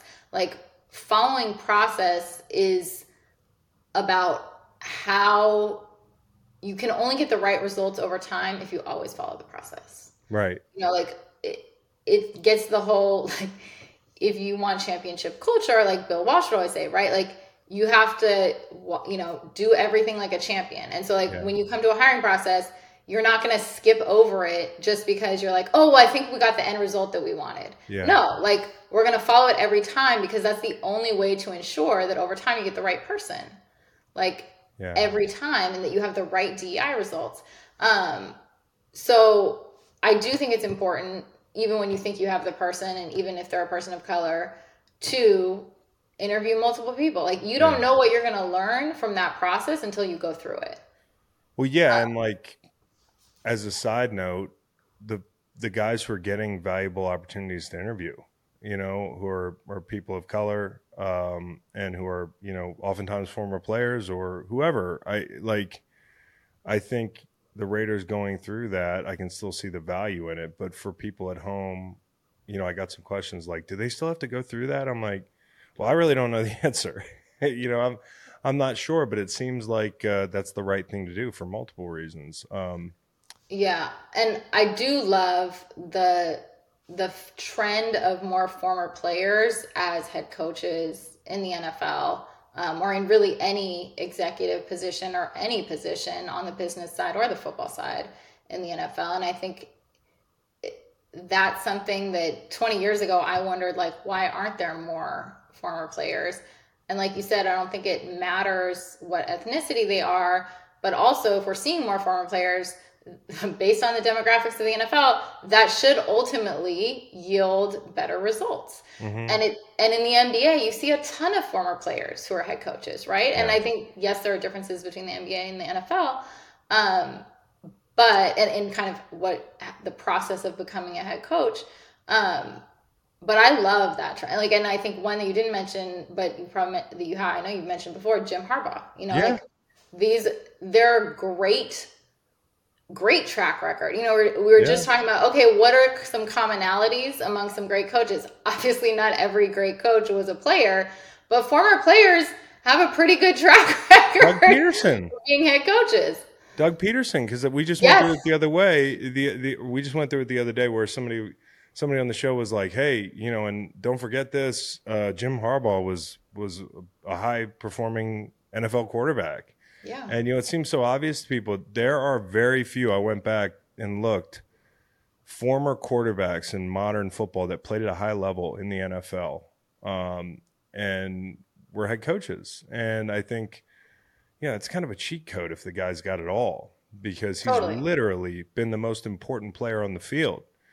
Um, the other question I have, as it relates to being an offensive coach, being a defensive coach, I know it's not a pipeline issue because there are great coaches as you as you talked about, but there does seem to be I don't know how to phrase it, but there seems to be a design flaw or an intentional design flaw where it's like, well, we're not hiring as many defensive coaches these days. You know, um, it would seem that a lot of black coaches get funneled into when you talk to some younger black coaches, like, hey, I don't get the, the opportunities to be in. The, they guard the QB room, you know, the offensive line room. How many black offensive line coaches are there in the league? How many black quarterback coaches are there in the, in the league?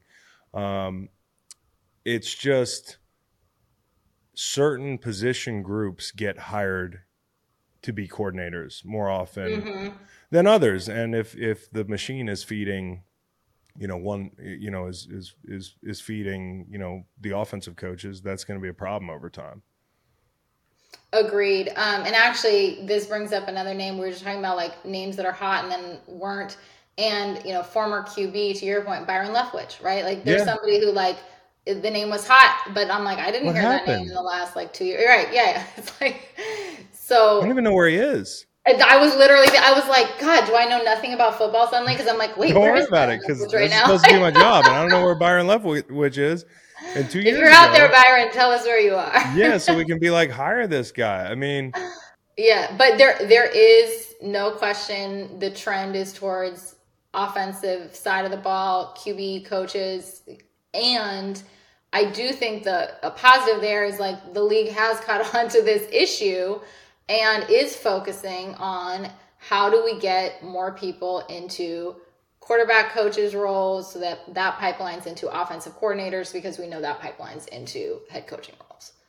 how do people feel about the comp pick deal when it comes to the Rooney Rule? Is that like kind of a It's so controversial. It is. It is a little bit. I mean, and and I want what's best for whoever wants to get the job. So it's not really for me to say whether or not it's a good thing or it's it, you know, or if it objectifies you, you know, kind of in a sense professionally, where, you know, you're you're worth something, in a in a in a non personal sense. It's like, well, let me get this guy elevated because we're going to get something out of it. Like, what have you seen when it comes to those trends?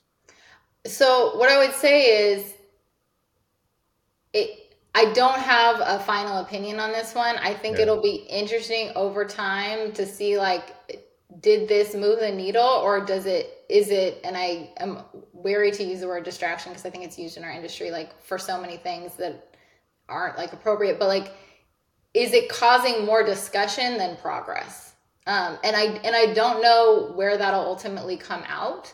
Um, i i understand and think it is intriguing that you're incentivizing people to elevate folks which i think is a good thing because what you're trying to counterbalance that i think has really probably not talked about enough and is really problematic is that the anti-tampering policy is used so much Yeah. to block talent from growing.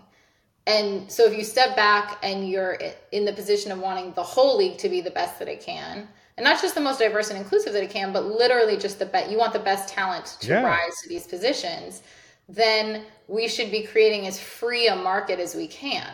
Right. But that is always like, oh, actually, no. Because if you read the anti-tampering policy, like you are able to really prevent talent from going up and out a lot of the time. And and there have thankfully been rule changes in the last few years that have helped tweak this at the top, meaning that you now you can't block somebody from becoming a number two, and you now have to designate who that number two is, and that's progress, and I love that. But what it doesn't fix is that in those whole early years of your career that could be very formative and important for your growth, you have no like somebody can just lock you up and unless you choose to bet on yourself and decide that you're going to let your contract expire, you don't want to keep signing extensions, then you really don't somebody can just say, "Hey, they can't interview you." And you might not even know that. You don't even know that somebody put in a request for you. That's the wild part to me. Like that to me is crazy. I mean, it's all crazy anyways because I know you can't name names, but I know there are coaches in the NFL at different times that have had reputations for kind of hoarding their guys and and blocking um, progress for those assistant coaches. But on top of it, to not know that to not know your worth, in effect, you're playing with with your hands tied behind your back. Yep. It's nuts. You know what else I thought was nuts, Hannah, was um, when when Vrabel was asked. Well, I don't know how that went down, but if I had to guess, if they were like, "Hey, could we trade you?" And he was like, "Yeah, fuck off" or whatever he would have said, uh, I like. I did not know they had no trade clauses. These coaches, you can't trade a head coach without their permission. So again, because coaches and and everyone other than players is not subject to a collective bargaining agreement, right? They're not in a union. Everyone's individually negotiating. So it doesn't mean that everyone has that, right? But Yeah. it means that he negotiated He negotiated properly. individual. Um Yeah. and and so yeah, I mean and the irony is, you know, most workers in America your your employer cannot trade you somewhere else, right? Um, and I get why, from a player perspective, you'd be like, "Hey, what the heck? I don't have a no trade clause." But like that's the trade-off of having a union, right? It's the trade-offs of collective bargaining is you have decided, even if you didn't personally decide, you decided collectively with your, you know, 1200 person brethren as a union, like, five hundred, all right, like whoever voted. get this, we're gonna, you know, agree. Yes, Yeah. there can be trades of a player's contract. Um, and I always, I, I think that like language that we use is important, and I, because I just hate the word like a person got traded because it's a contract got traded, not a person. Mhm. Um, because you know no one can own you, um, but like you can sign a contract that says like somebody else could be assigned to this contract. Yeah, that's so interesting. And just the last thing with with with Ben and Slowik, Ben Johnson today saying, "Hey, I'm staying put." Slowik staying put. Like, I've always wondered why more coordinators don't look at things, you know, to say, and it's easy for me to say because I'm not trying to map out my family's future, and these opportunities are great. But I've always been somebody that's like, play the long game, and if you have the mm-hmm. if you have the the you know the the safety net to do that as a coach or you have a situation that you feel good about it's a lot easier to not jump at that that that job like Ben Johnson that Carolina job sounded like it looked scary to him last year and I would be afraid as well. This is just me talking to work for David Tepper. That's just me talking. But um, today him saying hey I don't want to go to Washington. I don't want to go to Seattle. I want to stay right where I am. And Bobby Slowik getting a raise. Okay, like that that one to me, I'm I'm surprised we don't see that more often because these owners have big pocketbooks. If I had a dynamic play caller in my building, I would be throwing the kitchen sink at that play caller because there's no cap for hiring coaches, is there? Correct. Like, are we going to see that more in the future? Where, or does it go on more than we know? Where people are like, "Hey, we don't want to let this guy leave. He's going to be paid like a head coach, or sort of like a head coach, without ruffling the feathers of the head man, who's who's still wants the biggest contract." What I would say is, yeah, people are going to pay for somebody they want to keep. Yeah, Yeah. like that's yes, people are going to get paid more if they think you're you could go somewhere else. But also like I think all of those decisions like you were saying like, "Oh, like I'm surprised you, you don't see more people kind of decide to stay put."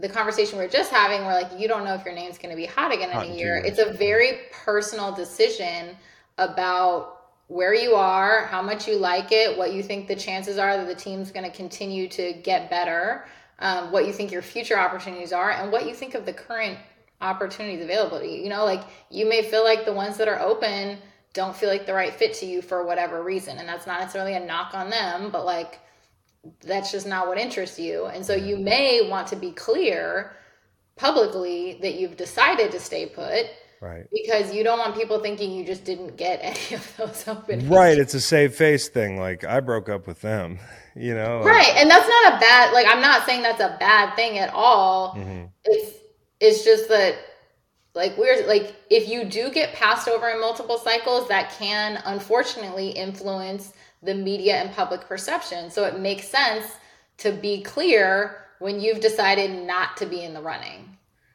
well, this is how my brain thinks. You know, like Ben, who I'm a big fan of, doesn't get the job, supposedly, or or doesn't decide to leave. He, you know, people are talking about he's asking for all this money. It could be a number of things. He could have scared people off with with the with the contract talks. He could have not gotten the, the job. Maybe his name's not as hot as people thought. Or maybe it is as simple as he knows and he's made that that determination along the lines of what we talked about, which what drives that stock market? It's the success of your team, right?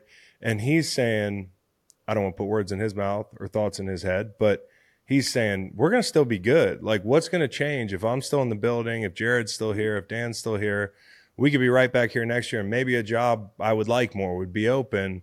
And juxtaposed to Canales, who, you know, like again, I'm just reading the tea leaves. A coach like him, who a year ago wasn't on the radar, you got to jump at the opportunity. It may not be perfect, but you got to jump at it. And that's the, you know, there's a couple ways this could go for coaches. You know, it's there's no right answer, right? It's, it sounds like there's no chart that you look at and you're like, if if this happens, I do this. You gotta mm-hmm. you got to make judgment calls, which, which I is pretty Absolutely. interesting. And it's okay for people to love what they do. Like it's okay even if somebody said, "You know what? I actually have no interest in being a head coach. I actually love being a coordinator and like this is what I want to do." Like that's okay too. Is that not like the most sane thing somebody could say? I know you're in the business of prepping people to become head coaches, but I think it's crazy. I think it's crazy to want to be a head coach. Like when I've seen the stress that they live under, their their their schedules. Like Steve Spagnuolo, who I'm a huge fan of, was my head coach in St. Louis. Me and James, and obviously didn't work out as a head coach, but singing his praises every week because he's one of the best coordinators we've seen in modern football. And you just wonder the guy that was sleeping on his sofa and wouldn't see his wife Maria for like days on end. Maybe he likes being around his family. You know, maybe he likes being the coordinator. Maybe he likes not worrying about how many timeouts he has. Maybe he likes worrying about not, not worrying about training camp schedule or which buses we're taking here. All the things that we, it's perfectly sane to say, hey, I like being a ball coach.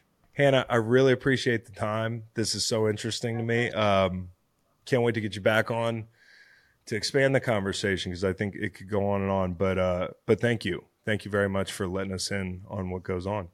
My pleasure, Chris. Make Little Caesars the official pizza sponsor of the NFL, part of your game day. Order online during the Pizza Pizza pregame all day on NFL game days and Pro Bowl Sunday and get ready for some football and fun. Choose your favorite Little Caesars pizza or pick the toppings you crave. Either way, you win. And speaking of winning, everyone scores with convenient delivery or our in store pizza portal pickup. So grab some friends and enjoy a few slices during the game. Put some in the fridge. I like cold pizza.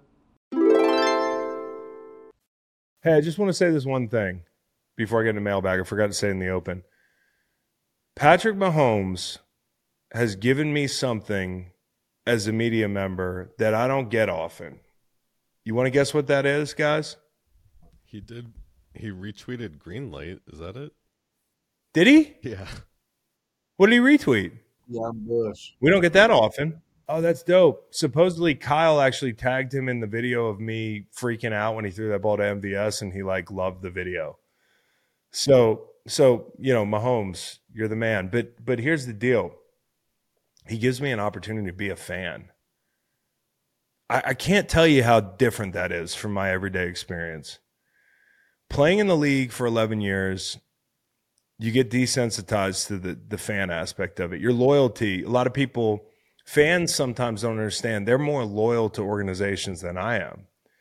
You know, because they haven't dealt with the business side. They haven't seen their friends cut, you know, changing teams like when you're a football player, if you're lucky enough to be somewhere for a long time, you do have an allegiance to that fan base, to that city, to that team, but it's more of a business. You are an independent contractor, and I have a great amount of passion for my, you know, some of the places I played, and you know, all of them on different levels. Um, but that doesn't mean I'm going to blindly follow the organization at every turn.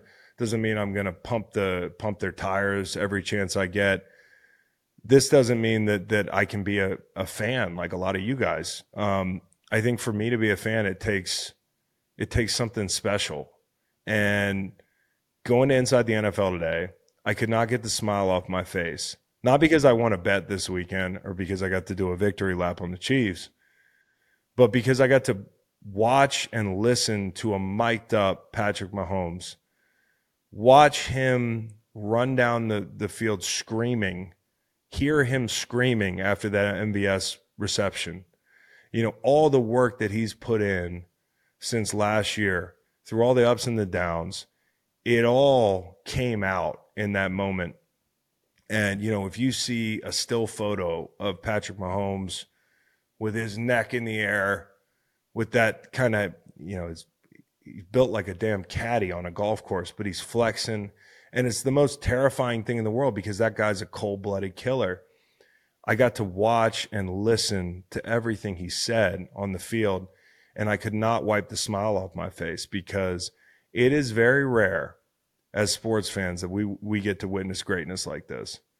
Do you know how rare it is to see a team that played in the Super Bowl last year, that won the Super Bowl last year, get back to the Super Bowl the very next year?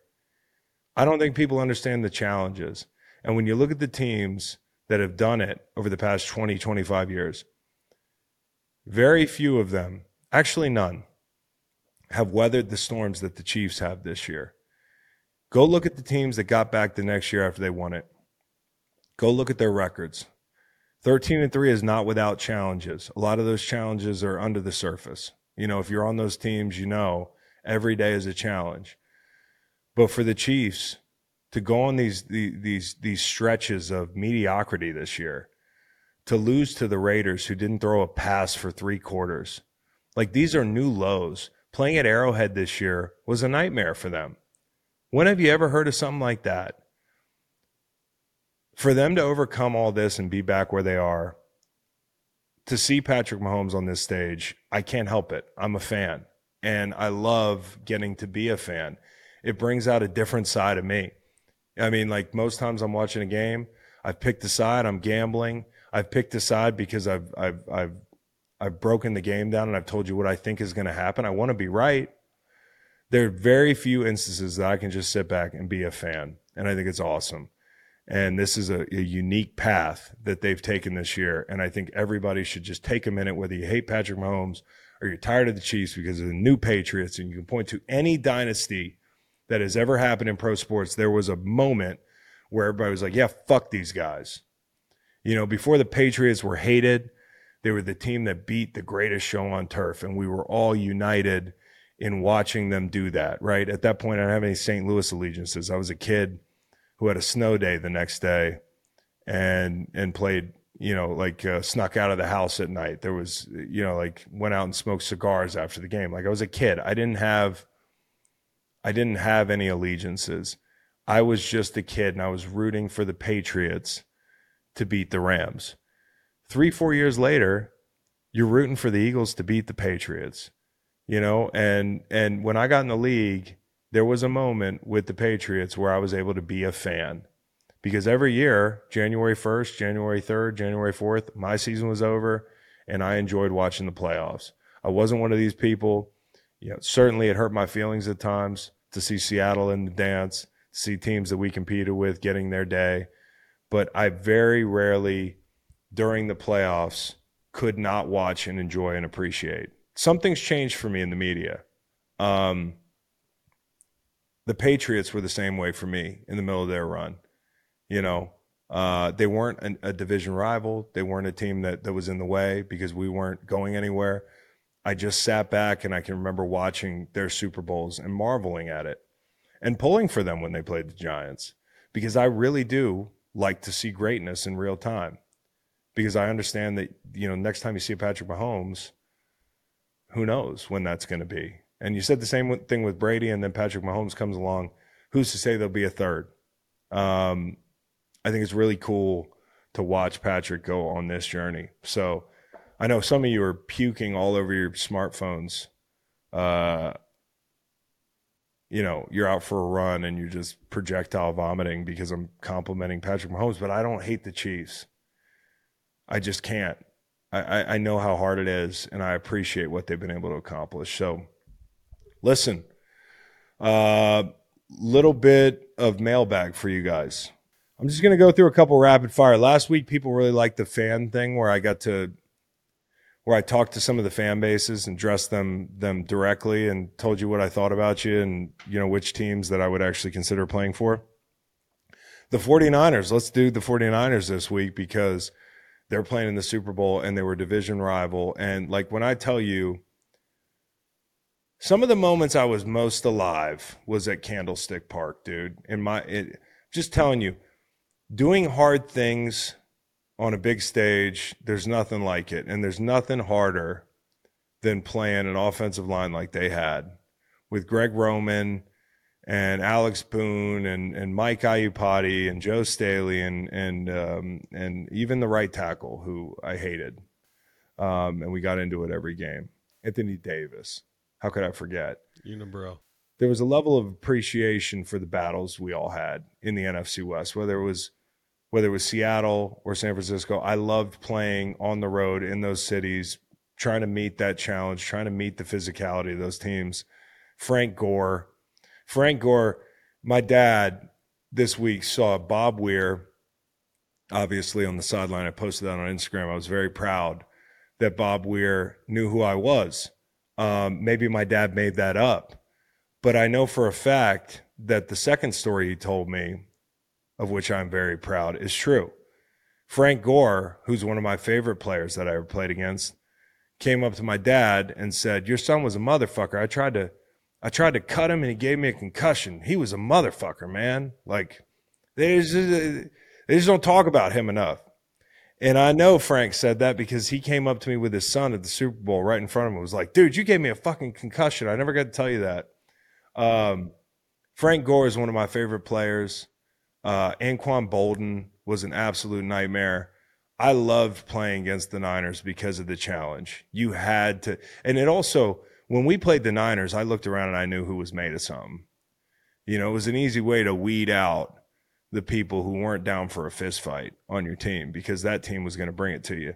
And at the old games at Candlestick, and I don't know, maybe today if I played at Levi's, although it's a gentrified version of Candlestick, I used to send my mom and my my then girlfriend um, Meg to the game and tell them you can't wear any Rams gear, and I'm sending you with an off-duty cop because not to say that San Francisco fans are bad people, but they they will throw down and they do not like fans from other teams being at the stadium. Much like the Linc, much like some other places, I just felt better with somebody who could handle themselves uh, in the stands with, with my wife and, and my mom.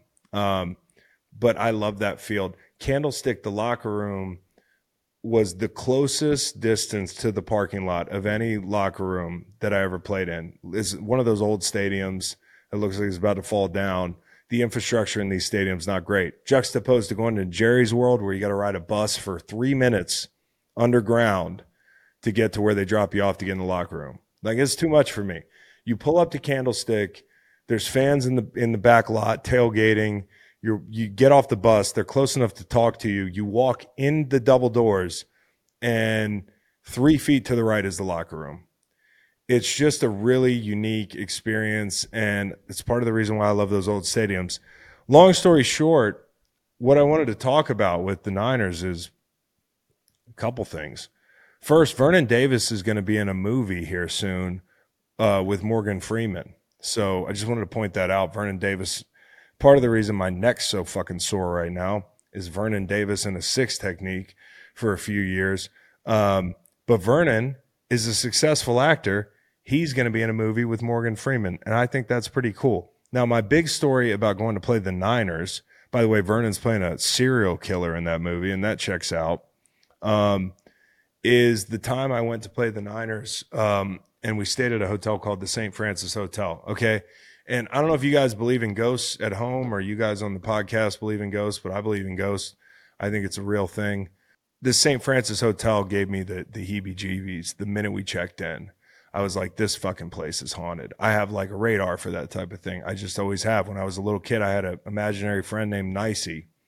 And uh, legit, my mom was like, we need to move because like I'm pointing to people in the room and that sort of thing. We lived in this old house in Redondo Beach and I'm pretty certain it was haunted. We move across the country to Virginia to a house that was built in 1860, certainly haunted. Okay. So I have a pretty good sense of this stuff. Matt, you've been in my house. It's haunted. My parents actually told me when I was a kid that your parents' house was like a, a old mental institution. So I think the term mental institution is being used a little loosely there. I think it was a home for handicapped people, um, which kind of paints your parents in a bad light, doesn't it? I mean, it was Um, secondhand information. You know, it was the it was there the were 90s. wheelchairs, there were ramps and things like that. But I, I guess like back in the day, the treatment of said people was probably pretty fucked up. And you know, if I was if I was rolling around for you know some length of time and ended up a ghost, I would want to haunt the fuck out of the place that treated me like that. So yeah, like I did feel like there were some there was there were some like um, Professor X types ghosts wheeling around my house growing up.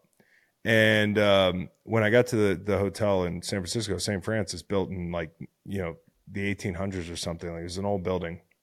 They put me up in a room. I think it was on the, the, the 12th floor. Um, and when I tell you I got in that room and I felt like somebody was in the room, 100%. I know that's not a thing that any my hair standing on end just talking about it, but I know it's not a thing that like, you know, you want to hear with these ghost stories. That somebody pinned me on the bed or there was a strange smell or like there was a loud noise or somebody was whispering to me. It wasn't like that. I just checked in and felt uneasy. I felt like somebody was sitting in the room with me watching me. And I have chills just talking about it. And I settle in, I'm studying, you know, for for the next day and I'm watching something. I'm probably watching Mario Lopez on extra on loop. You know, because that's what happens when you check into a hotel room. You just lay on the bed. It's like extra, extra. 45 minutes later, it's just Mario Lopez. Um, and all of a sudden, the water turns on in my fucking bathroom. The water turns on in my bathroom. No one's in the room with me. So I sprint to the bathroom and shut the bathroom door. I return to the bed and I make sure the phone's not still working because I think ghosts can like fuck with the phone lines and that sort of thing. And immediately I call our, our head of security and I'm like, dude, this room is haunted. I need out of this room. I'm, I'm telling you, it's a bad deal. Don't want to be here. And he's like, Chris, you're high or whatever he said. He was like, just, just relax. I'll, I'll listen. If, if in two hours at 11 o'clock, you're not happy with the room, I will change the room. So I get ready to go to bed and I lay down and I roll over. And all of a sudden, I'm getting ready to fall asleep, and the room just lights up. Fucking TV turns on. Okay. And at this point, I'm ready. I'm like, I run out in the hallway. like, I'm just standing in the hallway dialing the team security guy. It's 11 o'clock at night. Actually, it might have been later. And I'm like, hey, more bad stuff happened. I need you to get me to another room. So he gets me in another room. The room feels way better.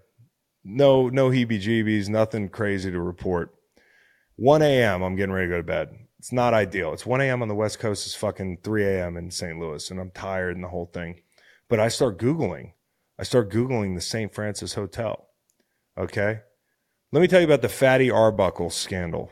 Okay. Uh, uh, Fatty Arbuckle, of course, silent film comedian, uh, threw a labor party. You know how those those labor parties can be. Uh, in in in a suite uh, of rooms overlooking the corner of Geary and Powell Streets, uh, and all hell broke loose. According to the prosecutors, this is 1921. Fatty raped actress Virginia Rappe with a bottle, causing her to bleed to death. Do you know what room that happened in? Stop. 1219.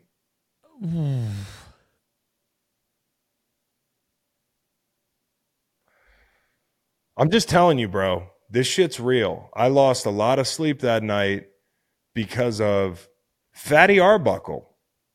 Piece of shit, obviously, a rapist, and not that talented. Because how talented do you have to be to be in a fucking silent movie?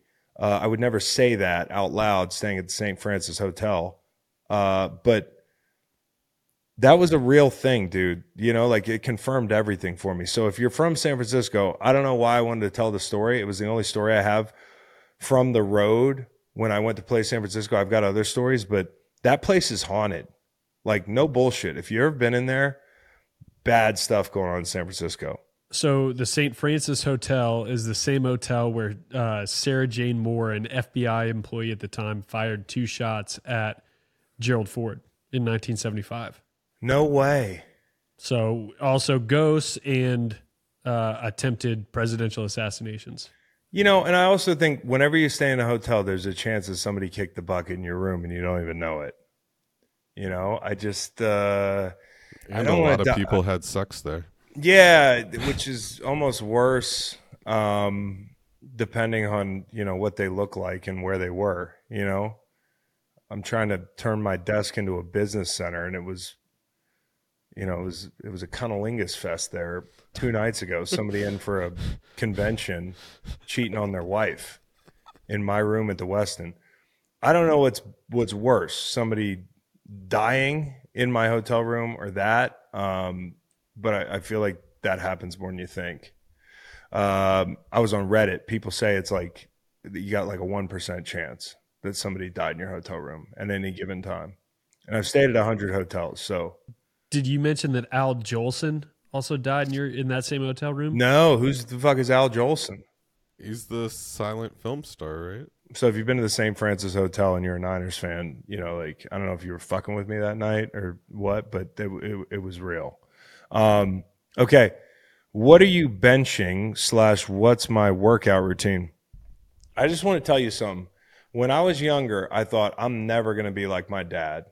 I was like, not gonna happen. In fact, like part of the reason I retired early was because I didn't want to be like my dad. And by be like my dad, I mean physically. I mean, just, you know, guy played 13 years of old football, you know, where he was playing a three man front. They had training camp, double days for months. It felt like, listen to his stories. I don't know how much of them are true, how much of them are like walking uphill in the snow kind of thing. But I mean, it was, it was, it was brutal. And when you hear about some of the injuries he had and the operations and, and all that stuff, like, when I was a kid, I didn't want any part of that. You know, seeing my dad come home the way he came home. You know, I'd hear stories about him shattering his hand and like playing through it.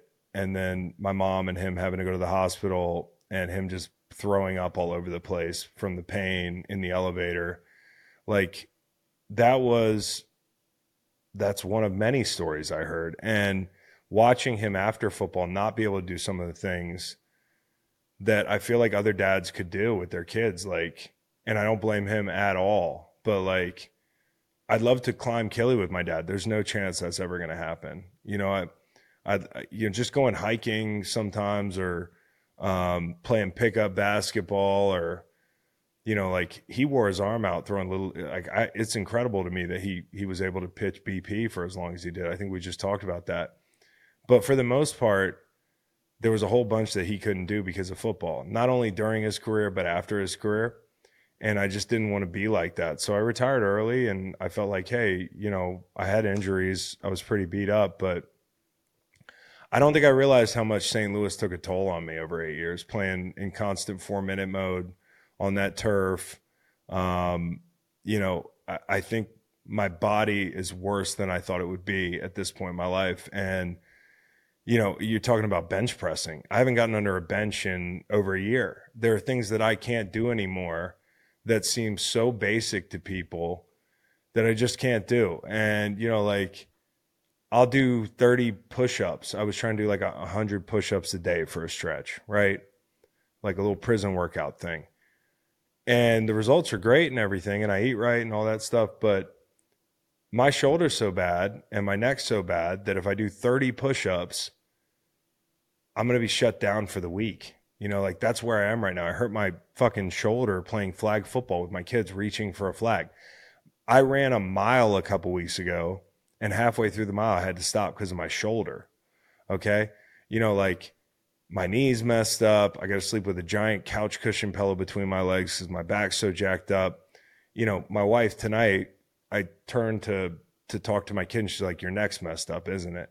You know, I didn't even realize I couldn't turn my neck. I can't turn my neck. So the bottom line is football takes a toll, man. And you know, as as much as you like to think you're healthier because you're an athlete, like the mileage just makes it so. Like a lot of my peers talk about, I got a friend who who's got a power clean rack in his fucking garage. No chance I could do that. I got like I have to work around working out to the point where I lose all momentum when I get started.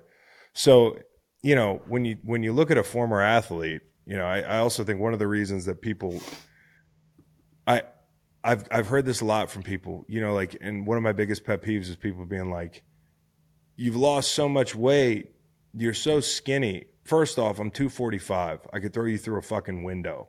Okay, like Ryan Clark today was like, you know, football Chris was scary. This guy, you know, I'm like, Ryan, if I walk down the street, you still get out of my way, wouldn't you? Like, I'm still 245. He's like, yes, you're a big man.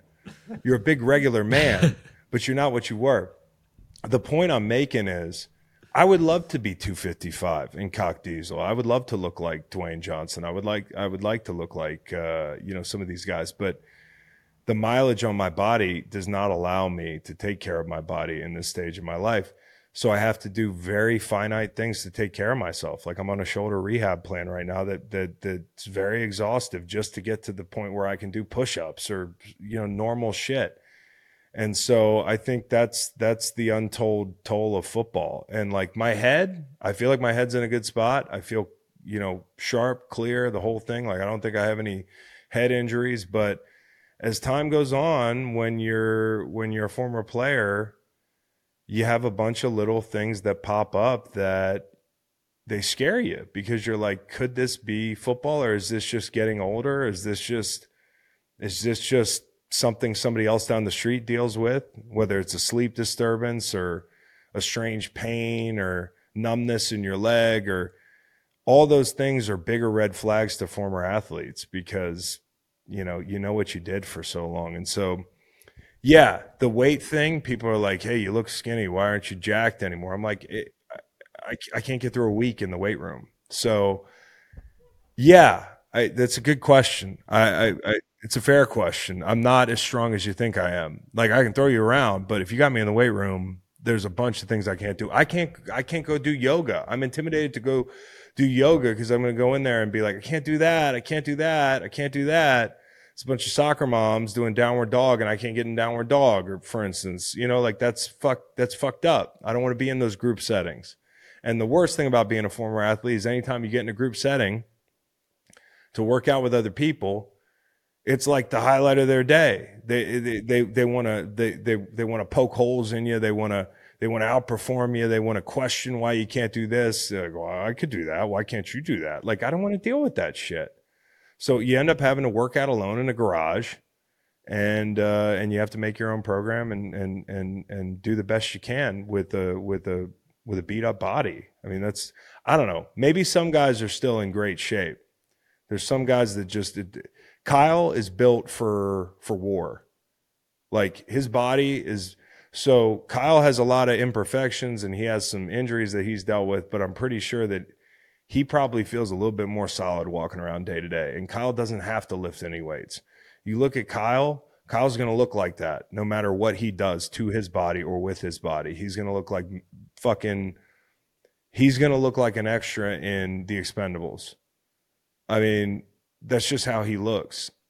I, and you know, I'm just not that guy. I'm I'm I'm I'm a talented guy. I'm a big guy, but if you knew the guys I went to work with and ran into every day, it wouldn't be a surprise that I can't do push-ups anymore.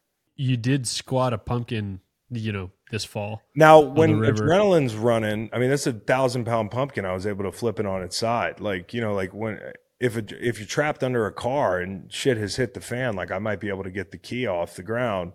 Like, I don't know. I might have some, some superhuman strength in certain circumstances, but not like, not in the gym. No. And but talking about your dad, you do have something to look forward to. He was jumping off the rock at Blue Hole at 61. He right? did, you know, like, and, and that's the fun thing is like my job as a son is to push my dad to continue to do the things that might be a little scary for him. And, you know, the next chapter is getting him out on the river. He will not. He's like, fuck the river. He's like, look at that water. He's like, what's in that water? You know, like, is it snakes? Is it fish? Like, fuck that. He's like, do I actually have to get in the water? I'm like, dude, city boy, you know? Um, guys, it's been fun. I hope you enjoyed uh, Hannah. I thought she was great. I hope to get her back on again when we talk about some more of this coaching stuff when it pops up from time to time. Uh, full house later this week. Bad back backy, making myself possibly Kyle. Um, do us a favor.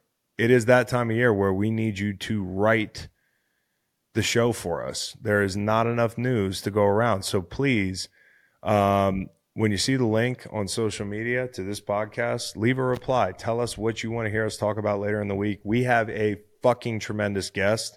Matt, thank you very much. If that guest holds up, Friday you'll be very happy or sad, depending on who your favorite team is, to hear from this guy.